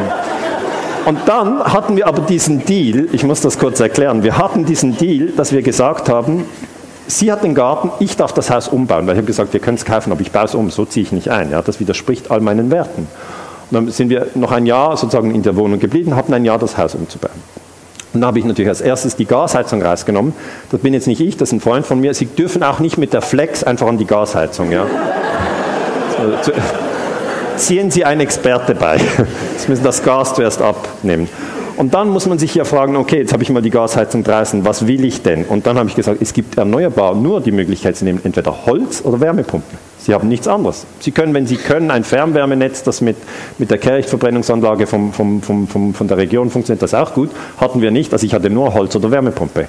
Habe ich alle Literatur studiert, mein Hund hatte viel zu tun und dann musste das alles lesen und so. Irgendwann habe ich gesagt, und was hast du herausgefunden? Dann sagt der Verstand, ich habe herausgefunden, dass eine Erdsondenwärmepumpe eine tolle Idee wäre. Da habe ich mich für eine Erdsondenwärmepumpe entschieden. Gibt es andere Verstände, die sagen, nein, das ist die falsche Entscheidung, ich möchte das mehr. Okay, aber ich habe mich für das entschieden. Dann musste ich also, wollte ich, zweimal hundert Meter im Garten bohren. Das war ein Zielkonflikt. Ja, weil ich war dann im Garten. Aber so ist das Leben. Ja. Meine Frau hat dann gesagt, was machst denn du hier? Und ich, ich mache eine Erdsondenwärmepumpe. Hier? Und ich, ja, hier. Und sie, ja, du machst den Garten kaputt. Ich, nein, da wächst Gras drüber. Und das war der Punkt, oder? Im realen Leben müssen Sie Entscheidungen fällen, wie Sie Ihr Energiesystem optimieren. Auf dem Dach, auf dem Haus habe ich natürlich isoliert von außen, ich habe die Effizienz vergrößert und auf dem Dach habe ich einen ganz neuen Aufbau gemacht. Ich habe mich draufgesetzt und gesagt, hey, weil ich die Studenten unterrichtet habe, habe ich gesagt, hey, es ist möglich, ein Dach nicht nur zu nutzen, damit es nicht drauf regnet und kein, kein Wind reinweht, sondern dass man das Dach als Energiefläche nutzt. Und das werden unsere Kinder und Enkel viel mehr machen als wir. Wir sind so die Übergangsgeneration. Wir machen mal was und dann denken, ja, man könnte es noch besser machen. Also ich habe zum Beispiel die Solarpanels in, ins Dach reingebaut. Ja? Das heißt in Dach. Sie können sie auch aufs Dach rauf machen. Und ich hätte jetzt, wenn ich nochmal drüber nachdenke, das nochmal in Dach gemacht, aber ich hätte die Kante bis runtergezogen. Jetzt habe ich unten noch ein paar Ziegel. Mein, mein Hund sagt immer, hey, warum hast du eigentlich da noch die Ziegel? Du hättest doch bis runterziehen können und so. Aber das ist einfach so, Sie können da verschieden machen, aber wenn das Dach isoliert ist und oben haben Sie Photovoltaik drauf, dann produziert das sehr viel Strom. Wir sind zu viert, zwei Erwachsene, zwei Kinder. Wir haben mehr Strom, als wir brauchen. Das ist möglich. Dann hatte ich diesen Überschuss Und ich habe mal die Schweizer Energiestatistik angeschaut und habe gesehen, das ist die Schweiz, das ist nicht Österreich. Aber Sie sehen, in der Schweiz ist genau das passiert wie in Österreich. Bis neunzehnhundertfünfundvierzig haben wir weniger Energie gebraucht, dann gingen wir in den Energierausch, jetzt sind wir hier oben. Das da ist Erdöl zum Heizen, das geht zurück. In Neubauten werden Wärmepumpe oder Holz eingebaut. Wer noch heute eine Erdölheizung einbaut, im Neubau, das ist schon fast äh, straffällig. Ähm, hier, dieses Rote ist Erdöl zum Rumfahren, das ist Benzin, Diesel, Kerosin, und dieses Gelbe hier ist Erdgas. Da hat der Schweizer Bundesrat neunzehnhundertdreiundsiebzig entschieden, als die Autobahn leer war wegen der Erdölkrise, hat er gesagt, du, das ist doof, was, dass wir sind so stark abhängig vom Erdöl, wir wollen diversifizieren. Und jetzt sind wir noch abhängig vom Erdgas. Also das war ein Schuss in den Fuß. Sie können nicht unabhängig werden, indem sie eine neue Abhängigkeit dazu führen. Also sie nehmen Heroin und sagen, na, das ist schon schlecht, jetzt nehme ich noch Kokain. Das hilft nicht, okay? Sie sollten einen Entzug machen und unabhängig werden, okay? Und dieses Blaue hier ist der Strom, ja? Und das ist die Hälfte Wasserkraft und die Hälfte Atomenergie. Und meine Idee ist, dass wir das ersetzen, das ersetzen, das ersetzen und hier im Blauen auf hundert Prozent erneuerbar gehen. Wenn Sie sagen, okay, da ist aber noch was zu tun. Ja, ist noch was zu tun. Das geht nicht von heute auf morgen, aber ist möglich. Da habe ich mir ein Elektroauto gekauft. Kollegen haben gesagt, Elektroauto, das fährt, fährt doch gar nicht. Da habe ich gedacht, sitz mal rein, dann ist die Frage geklärt. Ja? Wenn Sie mal mit einem Elektroauto fahren, und danach wieder mit einem Diesel oder Benziner, dann haben Sie das Gefühl, das andere ist wie ein Traktor. Ja? Da denken Sie, was haben wir hier für uralte Technologie eingesetzt? Die, die produziert ja mehr Wärme als, als, als, als Bewegungskraft. Und natürlich, ich muss das ganz offen sagen, ich bin so ein bisschen ein Autobub. Okay? Bei meinem B M W noch ein bisschen breitere Felgen, schwarz metallisiert und so. Und meine Frage ist, was ist eigentlich mit dir? Immer über Energie und dann kommen die Felgen nicht. Ja, das ist, das ist für mich wichtig, oder? Und, und da ist jeder ganz verschieden. Aber für mich war es dann wichtig, dass das Elektroauto irgendwie schnittig ist. Das musste so sein. Und jetzt kommen diese Elektroautos auf den Markt. Es kommen immer mehr Elektroautos auf den Markt. Und das wird uns die Möglichkeit geben, im einundzwanzigsten. Jahrhundert in, in Mehrfamilienhäusern le- zu leben. Die haben Solarzellen drauf, die haben auf den Wänden Solarzellen. Und im, in dem der Garage werden wir unsere Autos mit Strom aufladen. Wir gehen nicht mehr an die Tankstelle. Ich gehe nicht mehr an die Tankstelle. Also ich will irgendwie äh, Brot kaufen und es ist schon zwanzig Uhr nachts und die, die Läden sind geschlossen, aber ich gehe nicht hin und kaufe Benzin oder Diesel. Mache ich nicht mehr, werde ich nie mehr machen. Okay, das ist vorbei. Aber natürlich jetzt die Frage, was kosten denn die Elektroautos? Und hier spielen die Economies of Scale eine Rolle. Das heißt, umso mehr produziert werden, umso günstiger werden sie.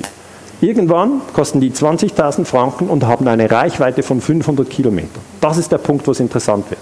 Und das kommt in den, letzten, in den nächsten zehn Jahren. Meine Prognose, wird so kommen. Dann kommt aber die Frage, ja, was machen wir denn mit den Rohstoffen, die in den Elektroautos stehen? Bringen wir uns dann um über Lithium? Und das kommt wiederum auf die innere Achtsamkeit drauf an. Wenn wir so unachtsam sind wie jetzt, dann wechseln wir Erdölkriege für Batteriekriege, nenne ich die jetzt mal. Das dürfen wir nicht tun. Wir müssen also gleichzeitig die innere Achtsamkeit stärken. Wir können aber nicht die Erdölautos irgendwie mit Bioöl betreiben, das geht nicht. Wenn wir aus diesem Verbrennungssystem raus wollen und Richtung hundert Prozent erneuerbare Energien, muss man meiner Meinung nach Richtung Elektromobilität gehen. Habe ich erst über Erdöl gesprochen, unglaublich. Ähm, wir machen so eine Mini-Pause, also nicht aufstehen. Mini-Pause geht so, atmen Sie mal tief durch, bewegen Sie Ihre Schultern, schauen Sie nach links, nach rechts, grüßen Sie Ihren Nachbarn.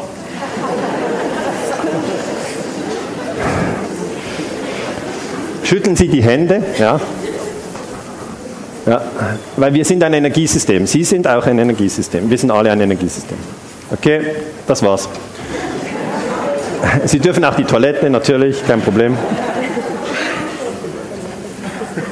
Es ist ja immer so, diese Tagungen, das ist auch Arbeit. Ja? Sie sehen, das ist Arbeit. Ich fasse vielleicht kurz zusammen, was ich im ersten Punkt gesagt habe.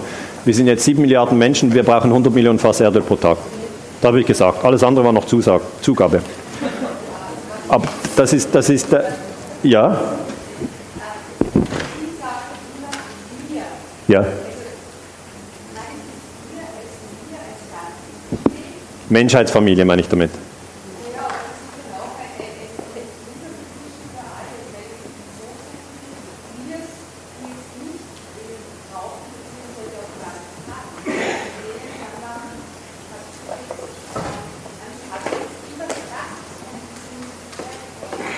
Es sind ganz, ganz wenige Menschen von den sieben Milliarden, die gar kein Öl brauchen. Da muss ich leider sagen, also auch wenn Sie kein Auto haben, brauchen Sie Öl indirekt. Weil wenn Sie einkaufen gehen im Laden und irgendetwas aus dem Regal nehmen, das ist nicht dort gewachsen, sondern mit einem Diesellastwagen dorthin gefahren. Wenn der Diesellastwagen kein Öl mehr bekommt, ist der, ist der Laden in einer Woche leer. Einfach leer. Sie sind über Kanäle mit dem Öl vernetzt, die Sie, ich sage jetzt mal, nicht so direkt wahrnehmen. Aber mit mir meine ich eigentlich, wir sieben Milliarden Menschheitsfamilie brauchen alle Erdöl. Aber was recht ist und wo Sie richtig sagen, einige brauchen mehr und andere brauchen weniger. Aber es gibt niemanden, der keines braucht. Ich werde das jetzt vertiefen. Gehen wir ins Plastik. Ein interessantes Erdölprodukt ist das P E T. Ja. Ja. Plastik ist Erdöl. Es gab kein Plastik, bevor nicht das Erdöl gefördert wurde. Das heißt, man kann Erdöl in eine große Raffinerie tun und dann kann man äh, Benzin daraus herstellen, man kann äh, Kerosin herausstellen, Diesel, aber man kann auch dieses Granulat herstellen. Das sind kleine Plastikkügeln, die gehen dann eine, in, in, in, in eine Produktionswerkstatt und dieses kleine Plastikzeug können Sie erwärmen und dann in jede Form, die Sie wollen, gießen. Sie können noch ein bisschen Farbe dazu machen, dann gibt es Lego oder es gibt ein Tupperware oder es gibt einen Liegestuhl, Sie können alles damit machen. Okay? Und dieses Plastik haben wir in großen Mengen, ja, und es ist immer wieder der Streit, wie viel von den hundert Millionen Fass ist über, geht in die Plastikproduktion? Etwa zehn Millionen Fass. Es, gewisse Zahlen sagen, das ist ein bisschen weniger, aber einfach, wir, wir arbeiten hier mit runden Zahlen. Das heißt, neunzig Prozent vom Erdöl wird verbrannt. Wenn Sie Benzin haben, das ist verbrannt, ist weg. He? Das können Sie nicht recyceln, das ist weg. Aber zehn Prozent geht in den Plastik, das können wir recyceln. Ein Teil sind Kontaktlinsen, ja, können Sie jetzt nicht mit Holz ersetzen. Andere Dinge können Sie durchaus mit Holz ersetzen. Ja, Liegestuhl können Sie auch aus Holz machen. Aber Plastik ist auch zum Beispiel auf dem sogenannten Motherboard von einem Computer. Ja, da werden eigentlich alle Schaltkreise auf einer Plastikplatte äh, drauf gelötet, weil die isoliert und ist leicht. Können Sie nicht sagen, ja, das machen wir jetzt mit Kupfer. Nein, nein, nein, das muss Plastik sein. Das heißt, Plastik ist ganz tief im System drin. Und wenn wir Rohstoffe einsetzen, wie Plastik, dann kaufen wir zum Teil unsere Energienachschübe, zum Beispiel Früchte et cetera, im Plastik. Das heißt, hier haben Sie ein doppeltes Energiephänomen. Sie kaufen Kilokalorien, Erdbeeren, und die sind in Plastik verpackt. Nochmal Energie. Und wenn Sie unbewusst sind, nehmen Sie das überhaupt nicht wahr. Sie wissen gar nicht, dass Erdöl Plastik ist oder dass Plastik Erdöl ist und Sie wissen auch nicht, dass Erdöl eigentlich ein Rohstoff ist, den wir eigentlich im Energiekreislauf benutzen. Das nächste Mal, wenn Sie jetzt aber etwas kaufen in Plastik, werden Sie vermutlich daran denken, ah, das ist ja Erdöl. Und Sie werden denken, ja klar, ich nehme Energie hier zu mir. Also es geht Energie verpackt mit Energie. Und Sie haben das auch in, der, in, der, in den Turnschuhen, eine, eine Sohle von einem, von einem Fußballschuh oder in den Kleidern. Also der Plastik ist so weit verbreitet, dass Sie natürlich auch bei den Kleidern schauen können, okay, was ist das jetzt hier? Und dann ähm, werden Sie sehen, es ist, vielleicht ist es Seide, vielleicht ist es Wolle, vielleicht ist es Baumwolle, dann ist kein Plastik drin. Aber vielleicht äh, ist es ist eben eine, eine Plastikfaser, vielleicht ist er gemischt. Ähm, wir können den Plastik recyceln. Okay, das ist jetzt der Unterschied zum Kerosin. Wenn das Kerosin aus dem Flugzeug rausgeblasen ist, können Sie nicht mehr zusammenpacken. Das ist einfach dann in der Atmosphäre. Der Vorteil beim Plastik ist, wir können es recyceln, aber wir schaffen es leider nicht, alles zu recyceln. Das heißt, ein Teil des Plastiks geht in die Flüsse und geht in die Meere. Und mit diesem Problem sind wir konfrontiert. Das heißt, dieser Plastik baut sich nicht sofort ab. Ja, das ist jetzt das Problem beim Plastik. Wenn Sie, wenn Sie eine Bananenschale irgendwo hinwerfen, wird die verrotten. Sie ist organisch, sie baut sich ab, Sie müssen sich eigentlich längerfristig nicht darum kümmern. Es ist trotzdem nicht nett, eine Bananenschale dem Nachbarn in den Garten zu werfen, aber es ist eigentlich längerfristig kein Problem, es baut sich ab. Wenn Sie aber ein Feuerzeug aus Plastik dem Nachbarn in den Garten werfen, können Sie nach fünfzig Jahren nochmal hingehen, es ist immer noch da. Es geht nicht weg. Und hier auf deiner Mülldeponie sieht man das so in etwa, äh, gewisse Dinge verrotten, gewisse Dinge verrotten nicht.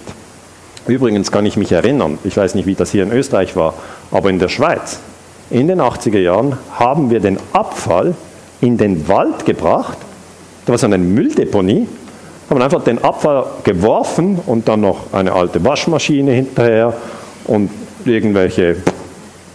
War das hier auch so? Darf ich das fragen? Darf ich ein Handzeichen? Okay. Und dann haben wir gesagt, ja, und danach kommt ein bisschen Erde rauf und dann geht das einfach immer weiter raus. Ich kann das als Kind, kann ich mich erinnern, zweiundsiebzig geboren, zwölf, dreizehn Jahre alt, fünfundachtzig war das so. Wir haben das gemacht. Heute ist es verboten, machen wir nicht mehr. Heute trennen wir die Rohstoffe. Das heißt, unser Bewusstsein ist schon ein bisschen angestiegen. Ist jetzt noch nicht der totale Durchbruch, aber es ist möglich. Ja, es ist möglich. Jetzt gibt es diesen Plastik leider in den Meeren. Es gibt diesen sogenannten Great Pacific Garbage Patch, der ist viermal so groß wie Deutschland und der dreht in den Weltmeeren. Hier haben Sie kleinste Plastikteile, die sich nicht abbauen. Und die natürlich, weil das Meer immer wieder Strömungen hat, zirkulieren. Jetzt kann man sagen, ist mir doch egal, ich wohne nicht im Pazifik. Aber die Sache ist ein bisschen komplexer. Irgendwann, wenn Sie Ihr Bewusstsein erweitern, werden Sie verstehen, alles ist mit allem verbunden. Das heißt, Sie haben mit allem zu tun. Das ist ein bisschen eine Überforderung. Andererseits ist es toll, wenn Sie etwas machen, wirkt das auf alles. Okay? Das heißt, dieser Great Pacific Garbage Patch wird schon lange, seit vielen Jahren untersucht. Hier, das ist ein Artikel aus dem Jahr zweitausendzehn. Das ist also nicht etwas Neues. Wir wissen, dass es das gibt und wir wissen, der Plastik baut sich nicht ab. Und die Frage ist, was machen wir damit? Wir beobachten, dass die Vögel den Plastik essen und glauben, es ist Nahrung. Okay? Und wenn Sie sich dieses Bild anschauen, dann sehen Sie, das ist natürlich ein, ein Vogel, der, der verendet ist, ja, und dann an der Küste liegt, weil er hat den Magen voll, aber er kann es nicht verstoffwechseln. Sehen Sie den Punkt? Sie haben hier ein Feuerzeug und hier von einer P E T-Flasche den Deckel und andere Einheiten, die ich nicht zuordnen kann. Das sind Elemente, die sind in der Natur. Die, die, die, die Tiere, die einen können es erkennen, die anderen nicht. Ja. Die Tiere glauben, sie können das essen und sie können es verdauen. Ich kann Ihnen sagen, es geht nicht. Sie haben dann ein Völlegefühl und Sie sterben, weil Sie haben zu wenig Kilokalorien. Das ist der Kollaps von einem Energiesystem. Führt direkt zum Tod. Jetzt, wenn der Mensch das bei den Tieren beobachtet, ähm, muss er sich fragen, ja, kann der Plastik auch in uns gelangen? Okay, das ist die nächste Frage. Und jetzt hat es ja am dreiundzwanzigsten Oktober zweitausendachtzehn, wie viele Tage ist das her? Vier Tage, drei Tage? Ähm, kam diese Mitteilung aus einer österreichischen Pilotstudie. Und weil wir hier in Salzburg in Österreich sind, weil das nur wenige Tage her ist, habe ich gedacht, nehme ich das mit. Ja? Es heißt, Forscher finden erstmals Mikroplastik im Menschen. Also Mikroplastik ist nicht ein Feuerzeug, okay? Ist auch kein Deckel von einer P E T-Flasche, weil das essen wir einfach nicht, weil unser Hund uns sagt, ist das nicht. Der Verstand erkennt das, wir essen es nicht. Aber was ich interessant finde, ist, die haben Probanden genommen zwischen dreiunddreißig und fünfundsechzig Jahren, auf verschiedenen Kontinenten sich nicht kennen und haben eine Woche lang ein Ernährungstagebuch geführt und haben dann ihre Exkremente als Probe abgenommen, abgegeben. Ähm, dann haben die Zeit, in dieser Zeit Plastik in verpackten Lebensmitteln oder Getränke aus P E T-Flaschen zu sich genommen und haben auch Fisch oder Meeresfrüchte gegessen. Also niemand ernährte sich vegetarisch. Weil da ist immer die Frage, wo kommt das her? Kommt das aus dem P E T, das ich trinke, oder kommt das aus dem Fisch? Weil der Fisch hat den Mikroplastik in sich. Mikroplastik, ich möchte Ihnen das ganz klar erklären, das ist kein Mikroplastik hier. Mikroplastik sehen Sie nicht. Das ist für unser System nicht zu erkennen. Mikroplastik, auch in Menschenstuhl nachgewiesen, wurde dann auch in der Schweiz ähm, äh, berichtet. Neue Zürcher Zeitung, Forscher aus Österreich haben im menschlichen Stuhl nach Mikroplastik gesucht und sind fündig geworden. Was das für die menschliche Gesundheit bedeutet, ist noch unklar. Weil im Stuhl bedeutet ja, der Mensch scheidet es wieder aus. Ja? Es wird wieder ausgeschieden. Aber es ist halt jetzt ein Punkt, wo die Plastikdiskussion irgendwie eine andere Dimension erreicht hat. Darf ich kurz in den Raum fragen, wer hat das mitbekommen, dass das jetzt gerade in dieser... Ah, was erzähle ich? Haben Sie irgendetwas Neues gehört in meinem Vortrag bisher? So, nur zur Aufmunterung. Wer hat etwas Neues gehört? Vielen Dank. Ja, das freut mich jetzt. Es braucht ja auch Toleranz, jemandem zuzuhören, der etwas erzählt, was man schon lange weiß. Aber es hilft manchmal, seine eigenen Gedanken neu zu ordnen, auch wenn man es schon weiß. Jetzt gibt es eine Kampagne vom W W F, die sagt, wir haben die Schnauze voll, stoppt die Plastikflut. Das heißt, das ist etwas, was... gleichzeitig wie die Bewegung erneuerbare Energien, innere Achtsamkeit, das läuft alles gleichzeitig und eigentlich hat das, die Bewegung das Ziel, ja, einfach unser Bewusstsein anzuheben für diese Zusammenhänge. Es ist aber äußerst schwierig, ich habe das selber mal versucht, einzukaufen und kein Plastik zu kaufen. Also ich bin gescheitert.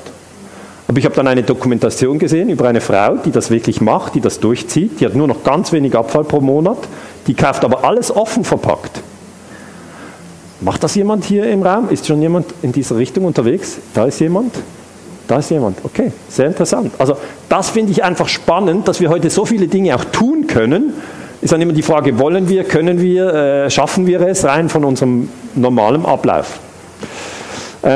Das heißt, beim Plastik war jetzt ich nur kurz, aber ich würde sagen, die ersten zwei Kapitel haben wir. Ist wieder Zeit für eine Kurzpause. Wir machen nochmal die Kopfbewegung. Und, und vielleicht tief durchatmen. Achten Sie auf Ihre Atmung. Das wird ja oft vergessen. He? Die Atmung ist Ihr primärer Energiehaushalt. Hier wird Sauerstoff reingenommen, der verwandelt sich in Energie für Sie. Machen wir doch einen Versuch. Atmen Sie mal tief ein und halten Sie an die Luft an. Luft anhalten, halten Sie die Luft, solange Sie können. Jetzt können Sie eine Energiekrise erfahren. Ja? Sie dürfen jetzt nicht lachen, Sie sollten die Luft anhalten. Wir machen es nochmal. Wir machen es nochmal. Es geht nur darum, Ihr Bewusstsein über Energie zu schärfen.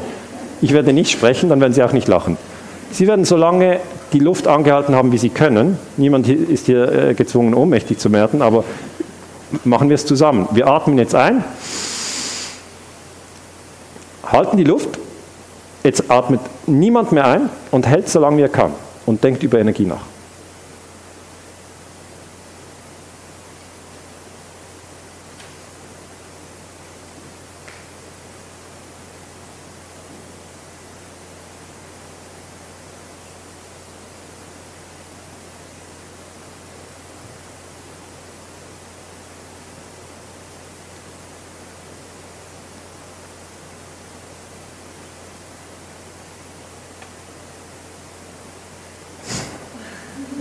Ja?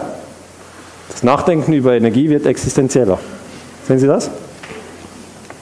Wenn Sie nicht atmen, sterben Sie. Sie atmen sogar nachts. Wir sind in einem Energiesystem, immer. Wenn Sie sagen, ich habe zu wenig, üben Sie Dankbarkeit. Sie können atmen. Sie haben nicht zu wenig. Sie können atmen. Okay. Jetzt kommen wir zum Thema Nahrung. Das ist ein schwieriges Thema, weil pro Tag sterben siebentausend Kinder an Hunger. Ja, das ist für mich die abgefahrenste Zahl, die es überhaupt gibt. zwei Komma fünf Millionen Männerkinder sterben jedes Jahr an Unterernährung, achthundertsechzig Millionen Menschen sind unterernährt. Das heißt, von den sieben Milliarden Menschen ist eine Milliarde unterernährt. Wir kennen die aber nicht. Okay? Wir in Österreich, in der Schweiz und in Deutschland sind alle nicht unterernährt. Wir kennen, wir, niemand von uns, es ist überhaupt nicht möglich, dass sie an Hunger sterben. Es ist nicht möglich in Österreich, es ist nicht möglich in der Schweiz, es ist nicht möglich in Deutschland. Das sind die Zahlen der F A O, Food and Agriculture Organization, the State of Food Insecurity in the World. Ähm, der Schweizer Jean Ziegler hat sich sehr mit diesem Thema beschäftigt. Er sagt, eine Milliarde Menschen von den sieben, die wir sind, sind permanent schwer unterernährt, das wissen Sie schon.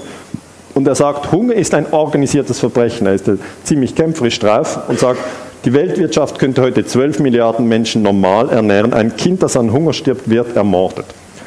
Ob Sie diese Analyse teilen oder nicht, überlasse ich jetzt Ihnen. Aber es ist sicher ein Skandal, dass wir in einer Welt leben, in der siebentausend Kinder an Hunger sterben pro Tag. Weil wissen Sie, was passiert? Am elften September, diesem Terroranschlag, starben dreitausend Menschen. Dann hat man gesagt, jetzt müssen wir Afghanistan bombardieren und später Irak. Warum? Weil dreitausend Menschen gestorben sind. Wenn Sie Ihren Hund unter Kontrolle haben, dann sagen Sie, Leute, Moment mal, sind nicht am zehnten September siebentausend Kinder gestorben? Aber das müssen Sie schon selber denken, das steht nicht in der Zeitung. Sind nicht am elften September mehr Menschen an Hunger gestorben als an Terror? Sind nicht die auch am zwölften September gestorben? Sollten wir, wenn das so ist, und es ist so, nicht viel mehr über Energie sprechen? Sollten wir über Nahrung sprechen? Oder sollten wir uns weiterhin noch mehr erschießen? Was überhaupt nichts den hungernden Kindern hilft. Sehen Sie die Problematik? Für uns ist das ein sehr abstraktes Problem, weil wir leben im Überfluss. Für mich ist das immer sehr schwierig vor den Konfitüren. Ja? Ich wäre froh, es gibt einfach eine, aber es gibt dreißig. Dann denke ich, ja, was will ich jetzt, Erdbeere oder will ich Orangen oder will ich Aprikosen? Dann, wenn ich diese Entscheidung schon mal getroffen habe, sehe ich, dass es bei den Erdbeeren vier verschiedene Marken gibt. Ja. Das ist sehr, sehr anstrengend für unseren Verstand. Sehr anstrengend.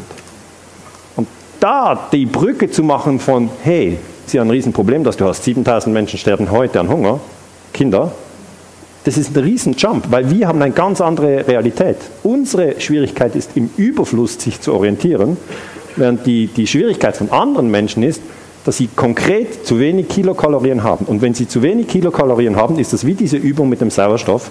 Wenn sie zu wenig Sauerstoff haben und sie ziehen das durch, werden sie zuerst ohnmächtig, dann fängt das System wieder an zu atmen. Wenn sie aber das weiter blockieren, sterben sie. Das heißt, die Energie ist ein ganz, ganz klarer Gradmesser für ihren Lebenszustand. Was steht im Food Security Report der F A O im Jahr zweitausendachtzehn? Wiederum eine Milliarde unterernährt, ähm, aber dann achtunddreißig Millionen Kinder unter fünf Jahren sind übergewichtig. Okay, jetzt kann man sich fragen, ja was jetzt? Zu wenig oder zu viel? Beides, aber nicht am gleichen Ort. Das zeigt für den Forscher, wir sind nicht in der Balance. Wir sind nicht in der Balance. Und wiederum hat die Tagung ein wichtiges Thema aufgegriffen, und sie sagt, es geht um Energie. Es geht um Energie. Dann habe ich gesagt, okay, ich will mal sehen, wie denn das so aussieht. Und ich habe ein paar Bilder mitgebracht, die kommen aus, äh, aus der Dokumentation Hungry Planet. Die finde ich einfach unglaublich stark. Ähm, vielleicht eine Frage, wer kennt Hungry Planet, diese Dokumentation über die Bilder? Ah, sind wenige. Schön, ich zeige Ihnen was Neues. Und die, die es schon kennen, sollen so tun wie, ah ja, kenne ich. Also, Familie Sturm aus Deutschland zeigt ihr Essen für eine Woche. Sie geben pro Woche zweihundertfünfzig Euro aus, also tausend Euro für den Monat. Sie sind zu fünft. Und sie haben hier alles hingestellt, was sie in einer Woche essen. Und ich finde das sehr interessant, wenn man das selber mal macht und dann vergleicht. Hier haben Sie Familie Manzo aus Italien. Ähm, sie sehen im Hintergrund ähm, Süßgetränke. Im Vordergrund äh, unverarbeitete landwirtschaftliche Produkte. Hier Familie Abu Bakr in einem Flüchtlingslager. Zwei Dollar pro Woche. Also es sind riesige Unterschiede und wir kennen einfach nur unsere Familiensituation. Und der Unterschied ist immer, wie groß ist der Anteil der verarbeiteten Nahrungsmittel. Also verarbeitete Nahrungsmittel sind verpackt in Plastik und, und äh, mit Süßstoffen und schon weiter äh, verarbeiten. Das sind unverarbeitete Nahrungsmittel, weitgehend, und ein bisschen Wasser in einer Plastikflasche. Ähm, Familie Revis in den U S A, dreihundertvierzig Dollar pro Woche. Sehr, sehr viel in Plastik und sehr, sehr viel verarbeitete Produkte. Familie Brown in Australien, sehr viel Fleisch. Hier habe ich festgestellt, sind eindeutig keine Vegetarier. Und es ist immer schön, die anderen zu beobachten. Spannend ist, machen Sie es mal selber. Familie Amy in Ecuador. Erster Punkt, einunddreißig Dollar in der Woche. Ich denke mir, in der Schweiz mit einunddreißig Dollar haben Sie nicht mal ein Sandwich. Nein, so schlimm ist es nicht, aber es, es geht in die Richtung. Sie kommen nie und nimmer mit einunddreißig Dollar, ist alles in Dollar umgerechnet, ähm, durch die Woche. Vor allem ist die Familie zwei, vier, sechs, acht, neun Köpfe groß. Was Sie erkennen ist, es sind alles unverarbeitete Produkte aus der Landwirtschaft. Familie Dong in China, hundertfünfzig Dollar. Der Anteil ähm, von Gemüse und Obst ist, ist auch da. Dann haben Sie äh, Fleisch und Fisch und ein paar verarbeitete Produkte und natürlich einen Reiskochen. Das heißt, ich habe jetzt Erdöl, Plastik und Nahrung mit Ihnen durchgearbeitet. Ich wollte Ihnen nur einen Eindruck geben, dass Energie zentral ist und dass Sie, seit Sie leben und geboren sind, Energie aufnehmen über Nahrung und dass Sie in einem Wärme- und Mobilitätssystem eingebunden sind, das wiederum mit Energie zusammenhängt. Und jetzt möchte ich zu diesem schwierigen Thema kommen, Krieg, ähm, weil meine These ist, dass wir uns töten für Erdöl. Das wird aber ausgeblendet. Und wenn ich das in meinen Forschungsresultaten bringe, heißt es, oh, das ist eine Verschwörungstheorie. Und das heißt, wenn ich als Verschwörungstheoretiker angegriffen werde, und das werde ich viel, heißt einfach, Herr Ganser ist ein Verschwörungstheoretiker, dann ist das ein Angriff auf mein Energiesystem. Okay? Mein Hund schreckt sofort auf. Oh, dann rennt er rum. Das ist mein Verstand. Und dann muss ich ihn beruhigen und sagen, sitz. Okay? Wenn Sie jemand diffamiert und Ihnen sagt, Sie sind ein Idiot, dann macht das etwas mit Ihnen.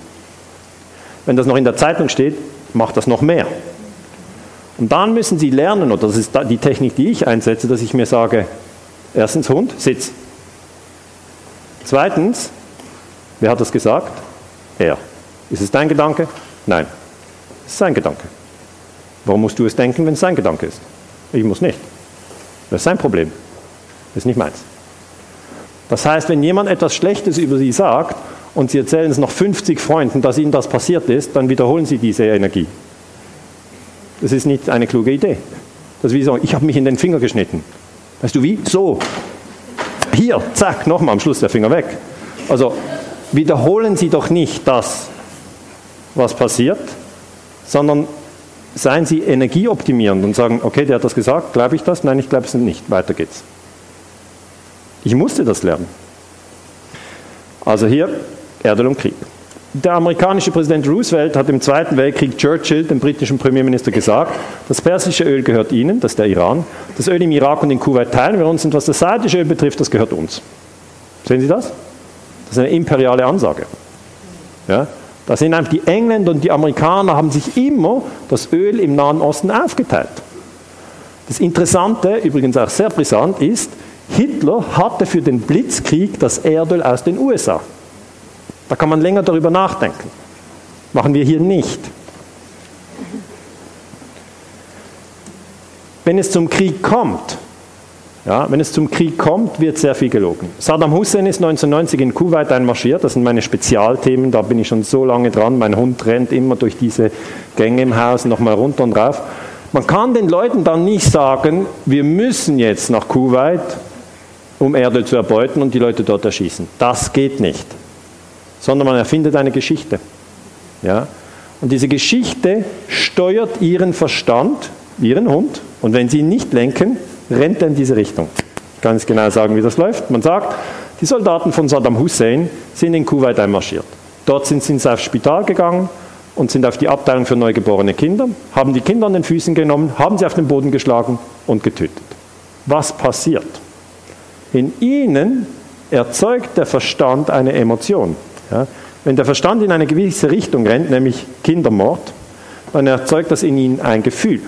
Entweder Wut oder Angst oder beides. Genau das ist das Ziel. Okay? Das äußere System und das innere System hängen zusammen. Die Psychologen haben das erkannt und haben gesagt, ja, wir können ja diese und diese Geschichte erklären und dann äh, einfach erzählen. Die Leute werden es glauben, weil der, der Hund rennt irgendwo rum, die wissen gar nicht, was sie glauben und was sie nicht glauben. Und dann führen wir einen Krieg. Diese Geschichte wurde nicht von Präsident Bush äh, Senior erzählt und auch nicht von General Schwarzkopf. All diesen älteren Männern denkt man, die sind eh korrupt, den glaubt man nicht. Zu Recht, die sind wirklich korrupt. Und ähm, dann hat das ein Mädchen erzählt, ein sechzehnjähriges Mädchen am zehnten Oktober neunzehnhundertneunzig. Die hat gesagt, ich habe als Krankenschwester im Spital gearbeitet, ich habe den Mord mit eigenen Augen gesehen. Jetzt Achtung! Wenn ein Teenager-Mädchen unter Tränen über Kindermord spricht, sind sie energetisch geliefert. Endstation für sie. Wenn Sie in diesem Moment Ihren Hund trainiert haben und sagen, okay, interessante Geschichte, kann ich mal den Ausweis sehen dieser Frau? Krankenschwesterausweis, Diplom. Dann werden die anderen sagen, was sind Sie für ein empathieloser Mensch? Hier geht es um Kindermord und Sie wollen noch Details? Ab in den Krieg, wo ist das? Iran, Irak, ist das das gleiche Land? Und diese, diese Art der Verwirrung, ja, wird genutzt. Nach dem Krieg haben wir herausgefunden, dass das alles eine Lüge war. Es gab den Kindermord nicht. Jetzt ist die Frage, wirkt eine Geschichte auch, wenn sie gelogen ist? Ja. Das ist ganz, ganz interessant, wenn Sie das mal herausbekommen haben. Der Verstand kann nicht unterscheiden zwischen einer echten Geschichte und einer gelogenen Geschichte auf der emotionalen Ebene. Wenn er die Geschichte annimmt, erzeugt er genau die gleichen Emotionen, wenn es gelogen ist oder wenn es nicht gelogen ist. Wenn er es annimmt. Wenn er es nicht annimmt, geht es nicht.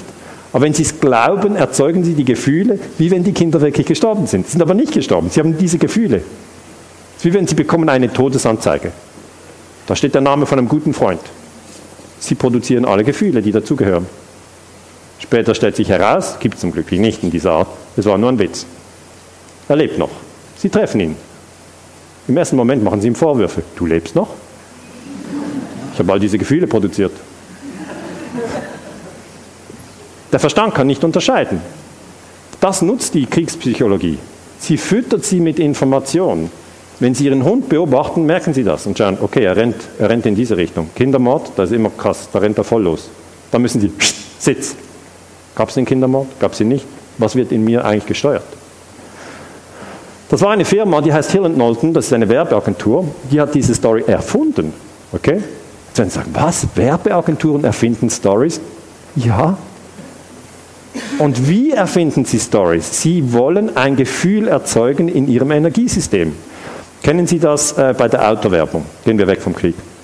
Sie schauen fern, dann sehen Sie ein Auto, das fährt der Küste entlang. Freie Fahrt. Die Sonne geht unter, da ist niemand. Das Auge nimmt das auf und produziert ein Gefühl, nämlich Freiheit. Das heißt, endlich mal weg hier. Ich lasse alles hinter mir. Sie kaufen das Auto und stehen im Stau.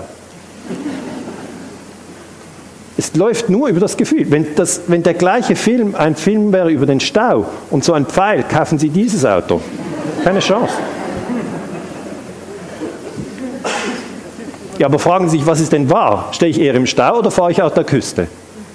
Sie fahren ganz selten an der Küste. Aber es funktioniert. Kuwait hat diese Geschichte bezahlt. Das war nicht so teuer, etwa eine Million. Und dann haben die Kriegsreparationen in Milliarden erhalten vom Irak. Also eine Million investiert, mehrere Milliarden gewonnen. Die Kriegsindustrie weiß schon, wie die ganze Sache läuft. Die Amerikaner haben einen Stützpunkt in Kuwait bekommen, dort ihre Militärbasen aufgebaut und konnten von dort den Irak überfallen. Das heißt, wenn ich solche Geschichten höre, tote Kinder in Syrien wegen Giftgas, tote Kinder in Kuwait wegen äh, Mord im, im Spital, dann sage ich immer, Leute, Leute, hört auf mit den Kindern, okay? Ich finde es ziemlich daneben, wenn wir uns mit Kindermord in den Krieg führen. Es gibt siebentausend Hungertote pro Tag. Waren die gestern ein Problem? Waren die morgen ein Problem?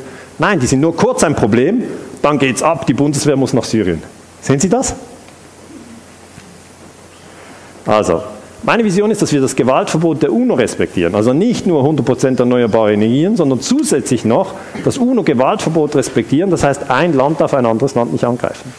Dann kommen wir aus der Nummer raus.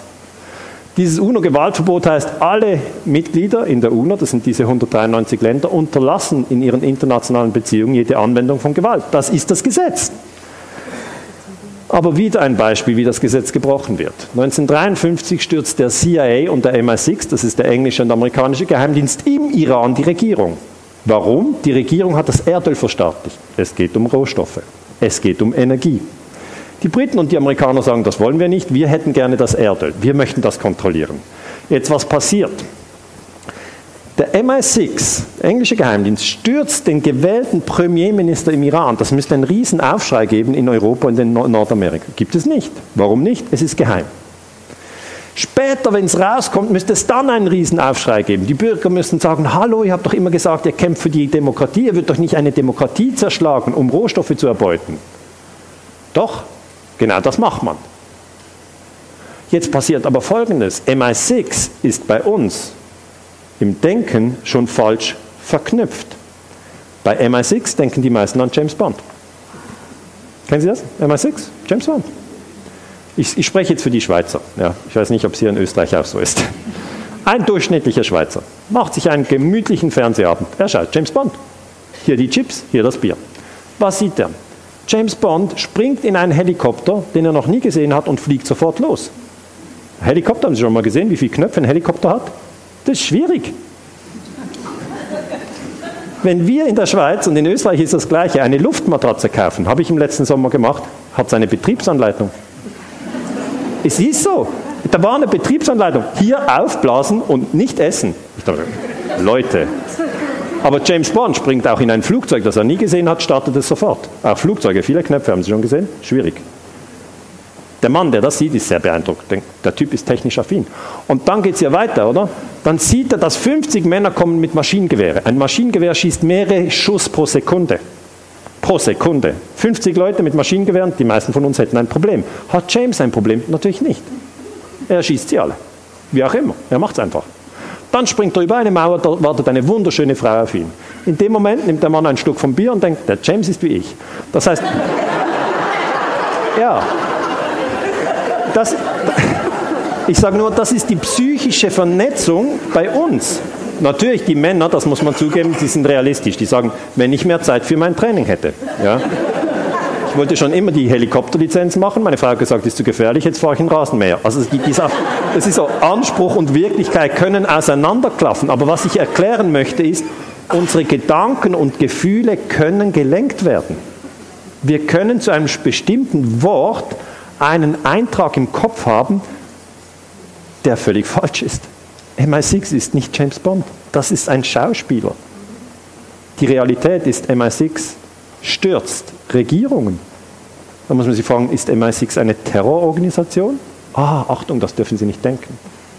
Ist C I A eine Terrororganisation? Das ist der Unterschied zwischen C I A und Al-Qaida. Die setzen ja beide auf Gewalt. Die einen haben Steuergelder. Also die Sache ist, ist komplex. Und da kommt man ins freie Denken rein. Wenn man das freie Denken hat, stellt man diese Fragen. Aber dann sind sie außerhalb vom Mainstream.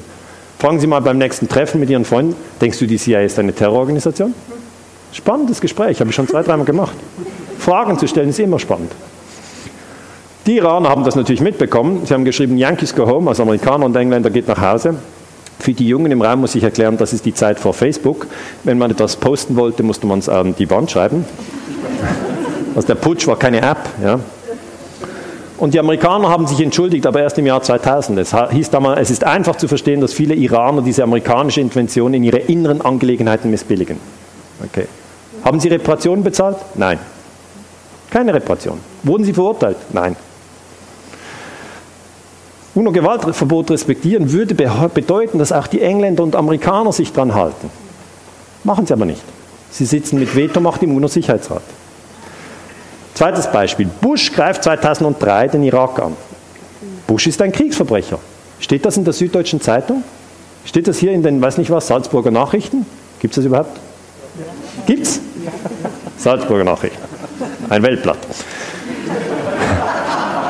Saddam Hussein bietet Terroristen Unterschlupf und hat Massenvernichtungswaffen. Das Risiko ist einfach zu groß, dass er sie einsetzen oder einem Terrornetzwerk geben wird. Terrorzellen und gesetzlose Regimes, die Massenvernichtungswaffen herstellen, sind verschiedene Gesichter desselben Bösen, sagt er und greift später den Irak an.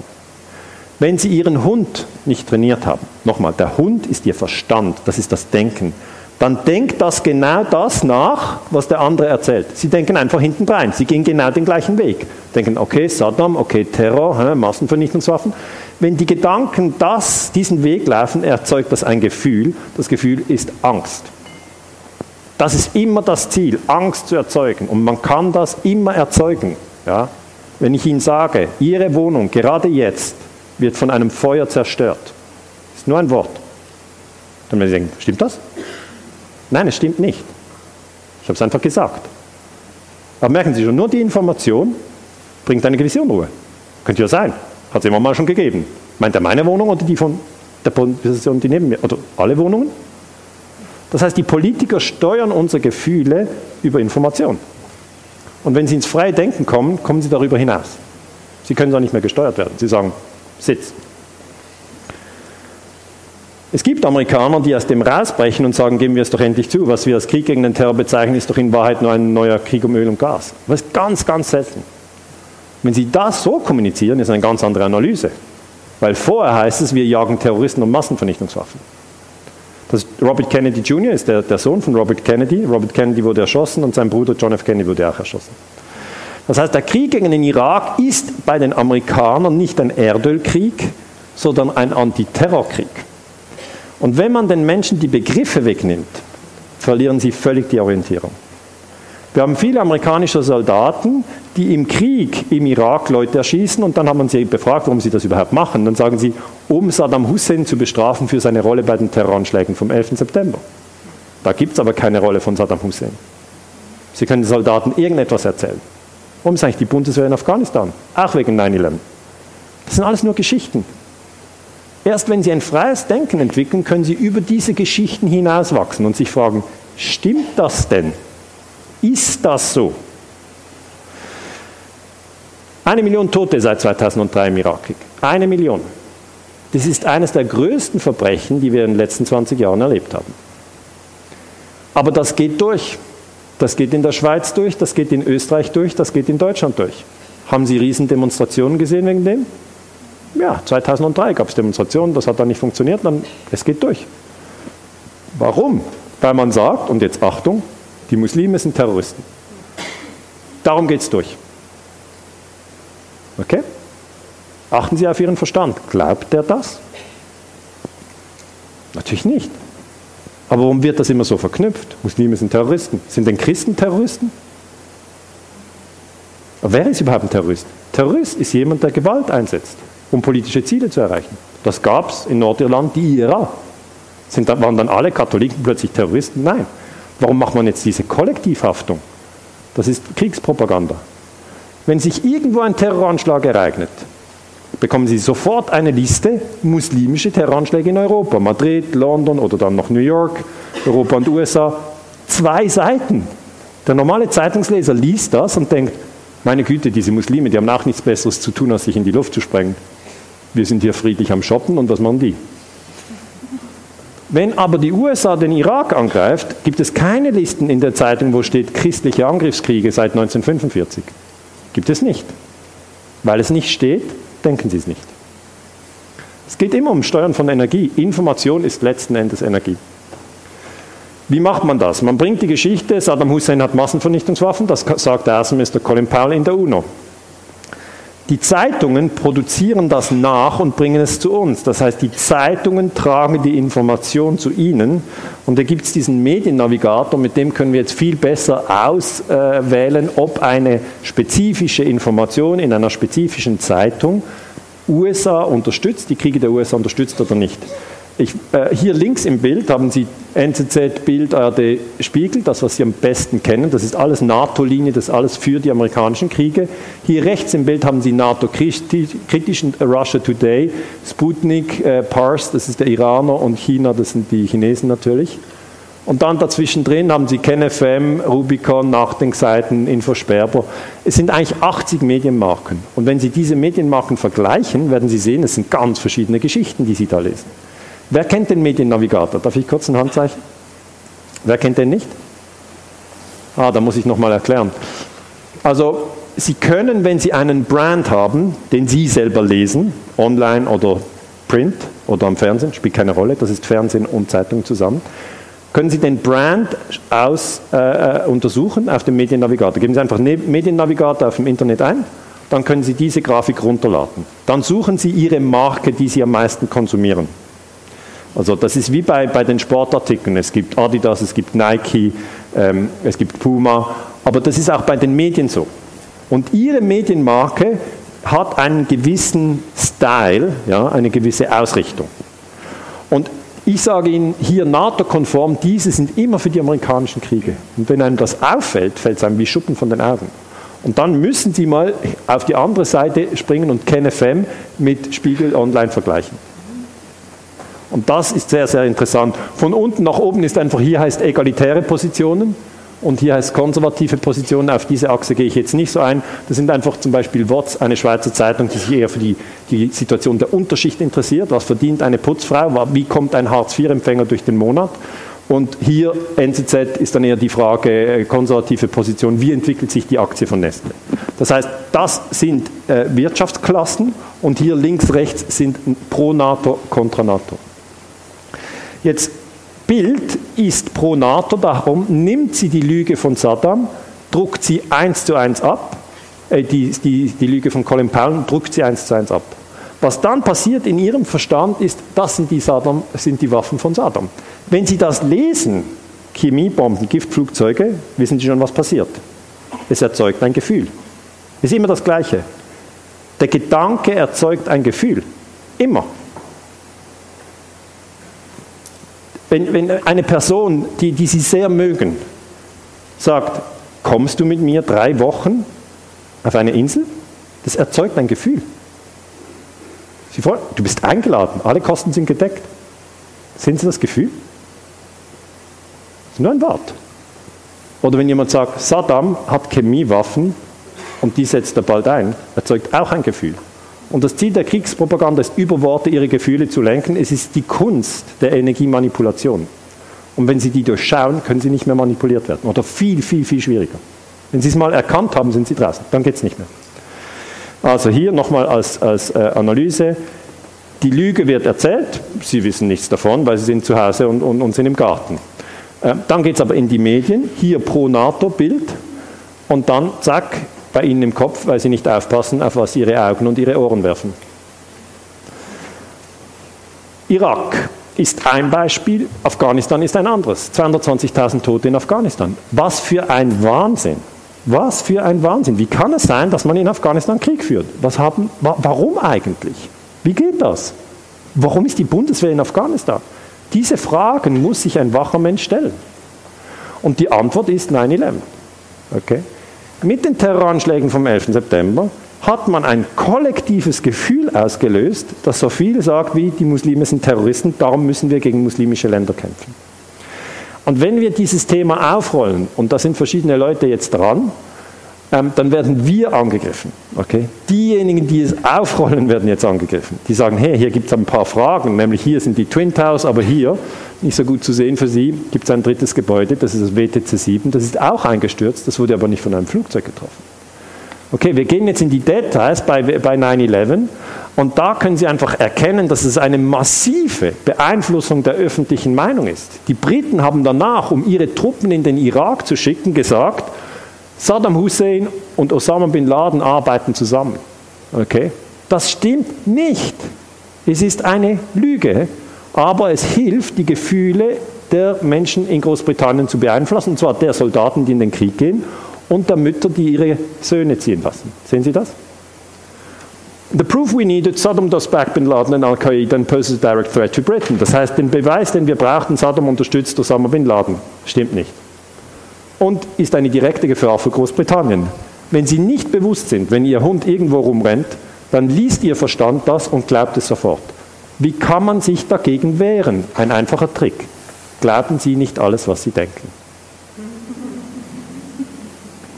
Dann haben Sie eine Distanz, Sie erkennen, Sie sind nicht Ihre Gedanken, sondern Sie sind das Bewusstsein, in dem Gedanken aufsteigen. Das ist nicht das Gleiche.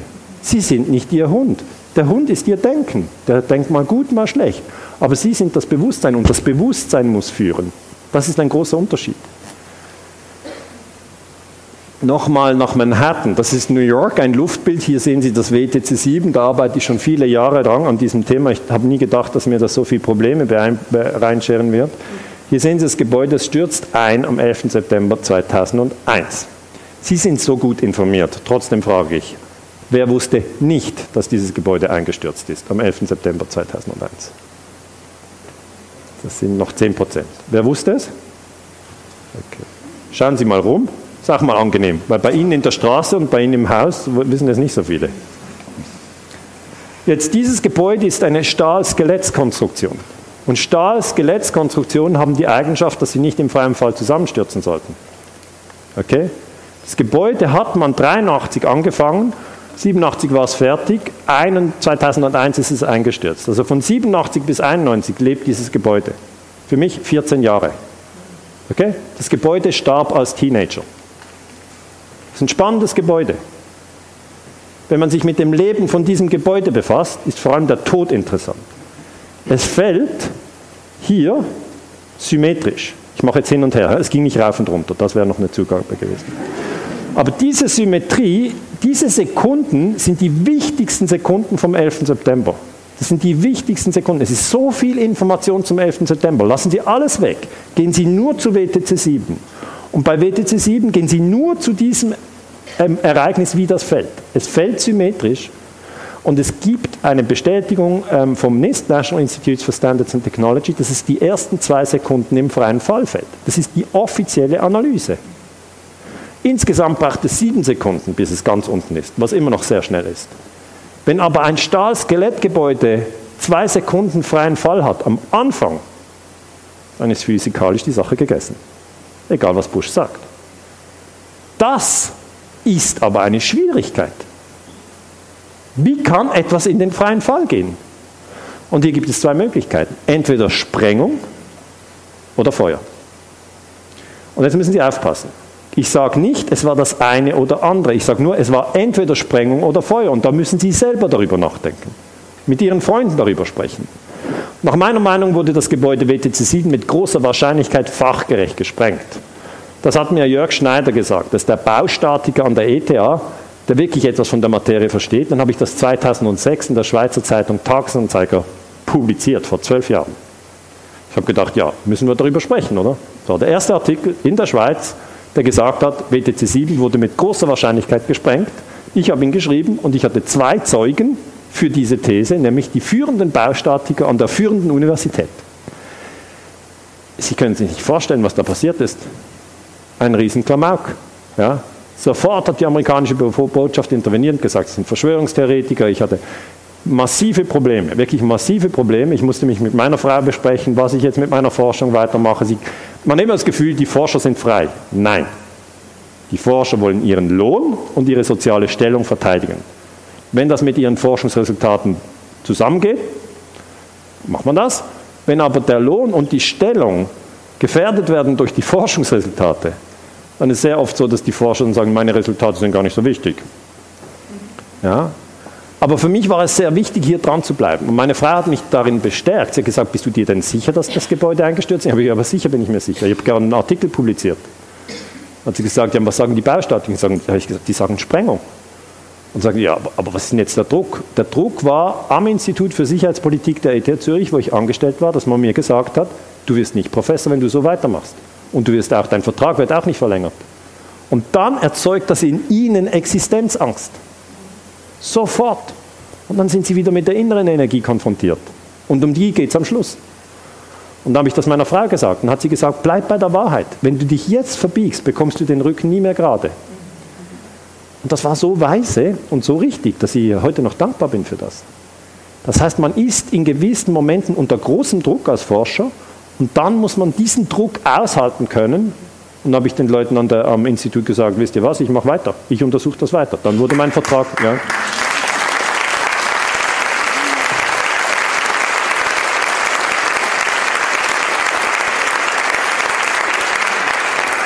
Dann wurde mein Vertrag nicht verlängert. Ja, das ist ja klar. Das hat schon Konsequenzen. Und dann bin ich an die Universität Basel, habe dort dann unterrichtet, da ging es ein paar Jahre gut. Und dann gab es auch dort wieder Probleme, dann war ich an der Universität Sankt Gallen, habe dort wieder ein paar Jahre unterrichtet, aber immer wieder kam das Thema neun elf. Das kam immer wieder, weil ich bin halt von meiner Position, dass man neun elf neu untersuchen muss und dass W T C sieben der springende Punkt ist und dass man dort zwischen Feuer oder Sprengung ent- und entscheiden muss. Mehr habe ich nie gesagt. Aber dass das entscheidend ist, das hat immer so riesengroße Probleme produziert, wie ich eigentlich am Anfang gar nicht gedacht habe. Aber jetzt im Rückblick erkenne ich, dass das natürlich ein Thema ist, wo gewisse Leute nicht wollen, dass das aufgeklärt ist. Die wollen einfach nicht. Die sagen nicht, ja super, dass sie das aufklären, das ist jetzt eine Riesenfreude und so, sondern es ist so im, im, im, im, im Ding von, warum untersuchen Sie nicht Burgenbau im Mittelalter? Ja? Das ist eigentlich die Stimmung. Nerven Sie mal nicht mit diesem W T C sieben. Die Amerikaner haben zwei Berichte veröffentlicht. zweitausendvier, der offizielle Bericht, dort fehlt der Einsturz von W T C sieben, das ist schon ein Skandal an für sich. Dann zweitausendacht ein neuer Bericht vom N I S T, dort sagt äh, Simon Sander, es war, ist wegen Feuer eingestürzt. Und jetzt müssen Sie sich fragen, ist das die Wahrheit oder nicht? Das kann ich nicht für Sie auflösen. Nehmen Sie Ihren Schäferhund, lassen Sie ihn mal laufen und sagen, untersucht bitte W T C sieben, dann rennt er. Daten, Daten, Daten, Daten. Und dann soll er zurückkommen und sagen, was hat es gefunden? Das muss jeder selber mit seinem Verstand lösen. Wir können es auch mit den Freunden diskutieren. Ist aber ein emotional aufgeladenes Thema. Es ist entweder Feuer oder Sprengung. Das Gebäude hat einundachtzig Stahlsäulen und Simon Sander hat gesagt in seiner Forschung, die Säule neunundsiebzig wurde durch Feuer destabilisiert, darum ist das ganze Gebäude in freiem Fall zusammengestürzt. So steht es auf Wikipedia. Okay? Sie können es glauben oder nicht. Wikipedia ist jetzt das Online-Lexikon. Okay? Schüler und Journalisten schlagen das in Wikipedia nach. Der Brockhaus wird nicht mehr gedruckt. Haben Sie es gemerkt? Der ist gestorben. Wikipedia ist eine amerikanische Enzyklopädie. Es ist die Online-Enzyklopädie. Und wir denken, wow, cool, die ist gratis. Was ist die Hauptstadt von Ecuador? Die Antwort stimmt. Aber Ihr ganzes Gedankengefüge wird insgesamt über Wikipedia so gelenkt, wie es die Amerikaner bei geostrategischen Themen wollen. Jetzt, ich habe mir dann gesagt, okay, interessant, schauen wir mal, warum wurde das nicht im Fernsehen diskutiert? Das W T C sieben kam im Schweizer Fernsehen nicht. S R F eins, unser Schweizer Fernsehen, oder S R F zwei, in Deutschland haben sie A R D und Z D F, hier in Österreich haben sie O R F eins und zwei. Da gab es keine Berichterstattung über den Einsturz von W T C sieben. Und darum denken die meisten Menschen, es sind zwei Türme, die zusammengestürzt sind. Das ist aber falsch. Es sind drei Türme. Zwei Flugzeuge, drei Türme. Das ist die Schwierigkeit für die Historiker. Das ist die Knifflaufgabe.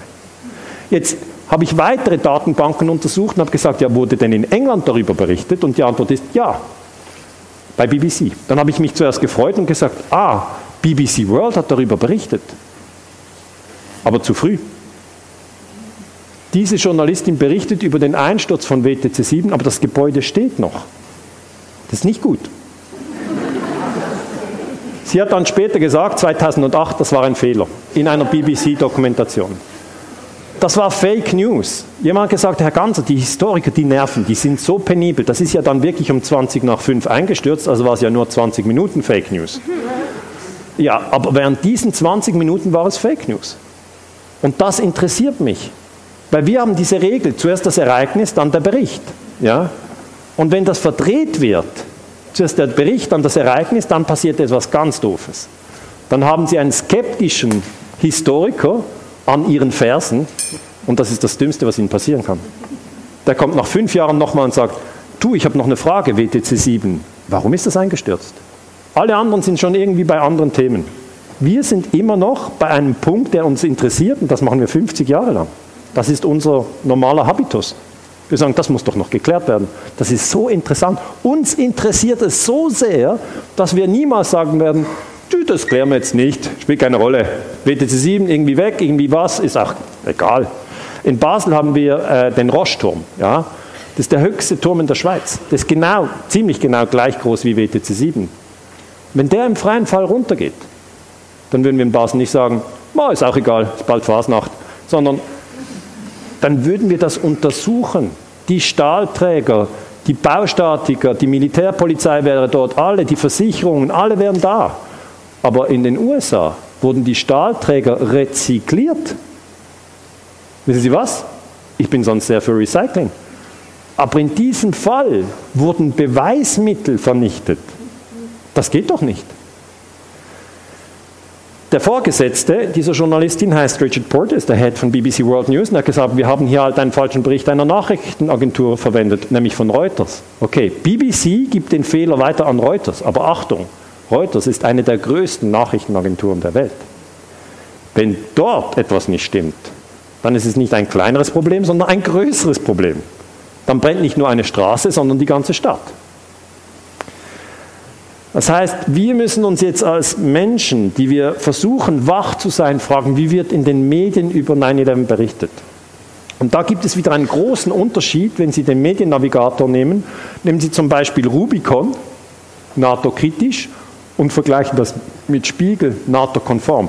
Sie müssen wissen, neun elf hat den NATO-Bündnisfall ausgelöst. Ja? Hat die, die Deutschen nach Afghanistan geschickt, äh, hat äh, eigentlich die U S A eine ganze Serie von Kriegen getrieben. Und Rubicon hat diese Schlagzeile gebracht, zweitausendachtzehn, der neun elf Fake. Passen Sie auf, wenn es heißt neun elf Fake, dann macht Ihr Verstand wieder das, was er immer macht. Wenn er etwas liest, dann denkt er das. Sehen Sie das? Das, was er liest, denkt er. Er kann nicht anders. Und der Text dazu, Sie können das hinten nicht lesen, aber ich lese es kurz vor. Vier Professoren und Ingenieure, das ist jetzt aus zweitausendachtzehn, veröffentlichten im September zweitausendsechzehn anlässlich des fünfzehnten Jahrestags dieses Massenmordes einen wissenschaftlichen Artikel in den Europhysic News, einem Fachmagazin für Physiker, zu dem Zusammenbruch der drei W T C-Hochhäuser in New York. Da sehen Sie schon mal, die Qualität ist gut, es steht drei Hochhäuser. Okay, meistens steht nur zwei. Das ist schon, können Sie weglegen. Ähm, Ich habe diesen Artikel gelesen, der ist wirklich gut, und der Tenor des Artikels ist, alle drei Türme wurden kontrolliert gesprengt. Das heißt, hier kommt im Text das Wort gesprengt vor. Das ist aber das sogenannte No-Go-Word. Also eigentlich darf man nicht über Sprengung reden, wenn man über neun elf spricht. Schon nur zu sagen, vielleicht wurde gesprengt, gibt Riesenprobleme. Ähm, Alle drei Türme wurden kontrolliert gesprengt, denn etwas anderes kann aus rein wissenschaftlichen Gesichtspunkten nicht den Zusammenbruch der drei Gebäude in der gesehenen Art und Weise verursacht haben. Jetzt, wenn der Verstand so etwas hat, sagt er, ja, ja genau, so sehe ich es auch. Das heißt, Sie haben eine Referenz, ja, und das beeinflusst den Verstand. Und jetzt möchte ich das vergleichen mit einer anderen Referenz. Und ich möchte nicht sagen, das eine ist richtig, das andere ist falsch. Ich möchte Ihnen nur sagen, wie Ihr Denken gelenkt wird, wenn es nicht frei ist. Also es geht um freies Denken. Gelenktes Denken ist, Sie lesen etwas, denken das. Panoptikum des Absurden, das ist der Spiegel vom zweitausenddrei, zwei Jahre nach den Anschlägen. Waren die Anschläge von New York und Washington die größte Terrortat der Geschichte oder ein gewaltiges Komplott der Geheimdienste? Wie werden Sie hier gelenkt? Sie müssen sehr, sehr wach sein und Ihren Hund sehr gut beobachten, um zu erkennen, hier werden Sie in eine Sackgasse geschoben. Ein Oder heißt in der Logik, entweder ist es das oder das. Bist du schwanger oder nicht? Entweder oder. Nicht, ich bin schwanger und nicht. Nein, entweder bist du schwanger oder nicht. Eine wichtige Frage im Übrigen. Und dann, wenn wir das lesen, waren die Anschläge von New York und Washington die größte Terrorakt der Geschichte, dann macht der Verstand, wenn er die Daten hat, ja, war es. dreitausend Tote, es gibt keinen größeren Terroranschlag. Das ist fix. Okay? Dann kommt oder, dann macht der Verstand, ohne dass Sie das bewusst erkennen, nein. Okay? Weil das erste ist ja schon ja, dann muss das zweite nein sein. Und dann, oder ein gewaltiges Komplott der Geheimdienste, nein. Aber es ist subtil. Verschwörungstheoretiker landen mit ihren angeblichen Beweisen, Bestsellern, schon ein Fünftel der Deutschen glaubt ihren Halbwahrheiten.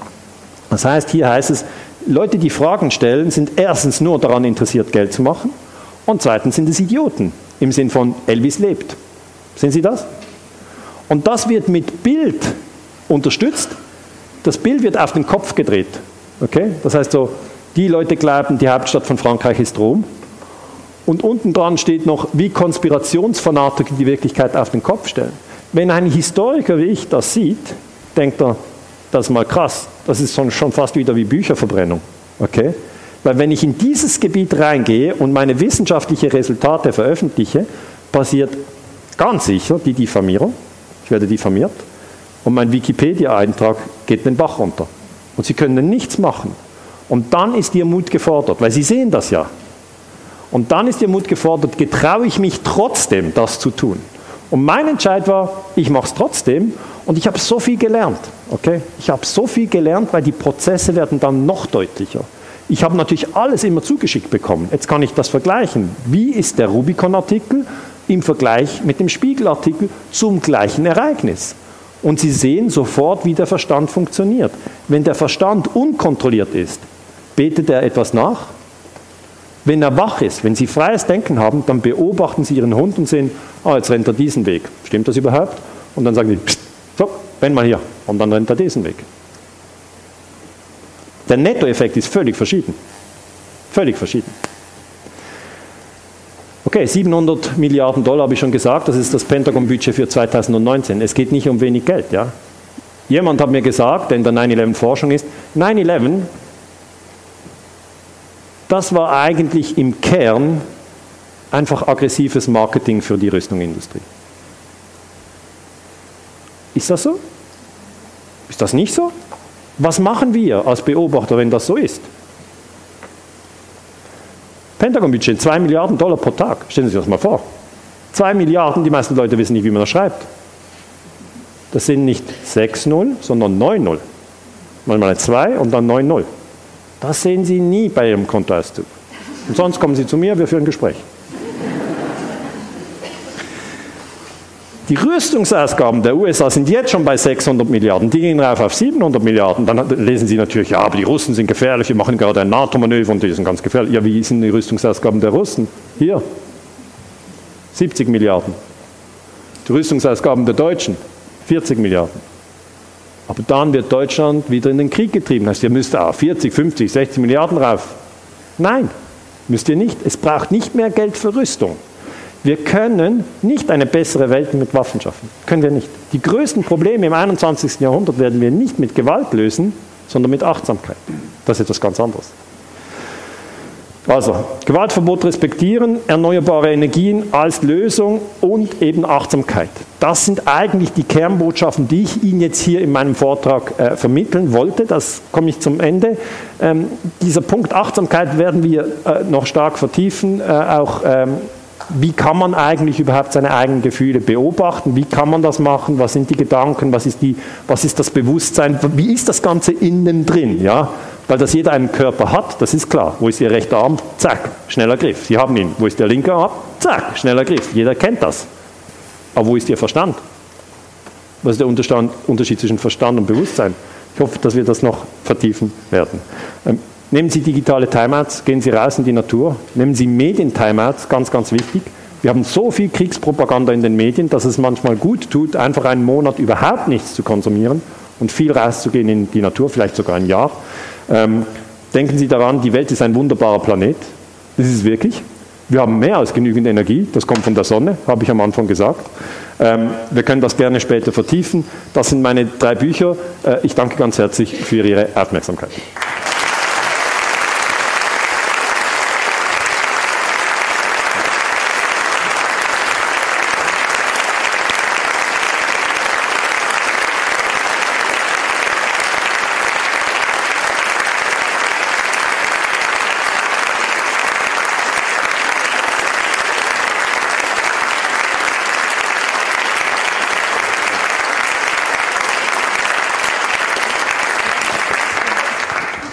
Eins zu, ja gut.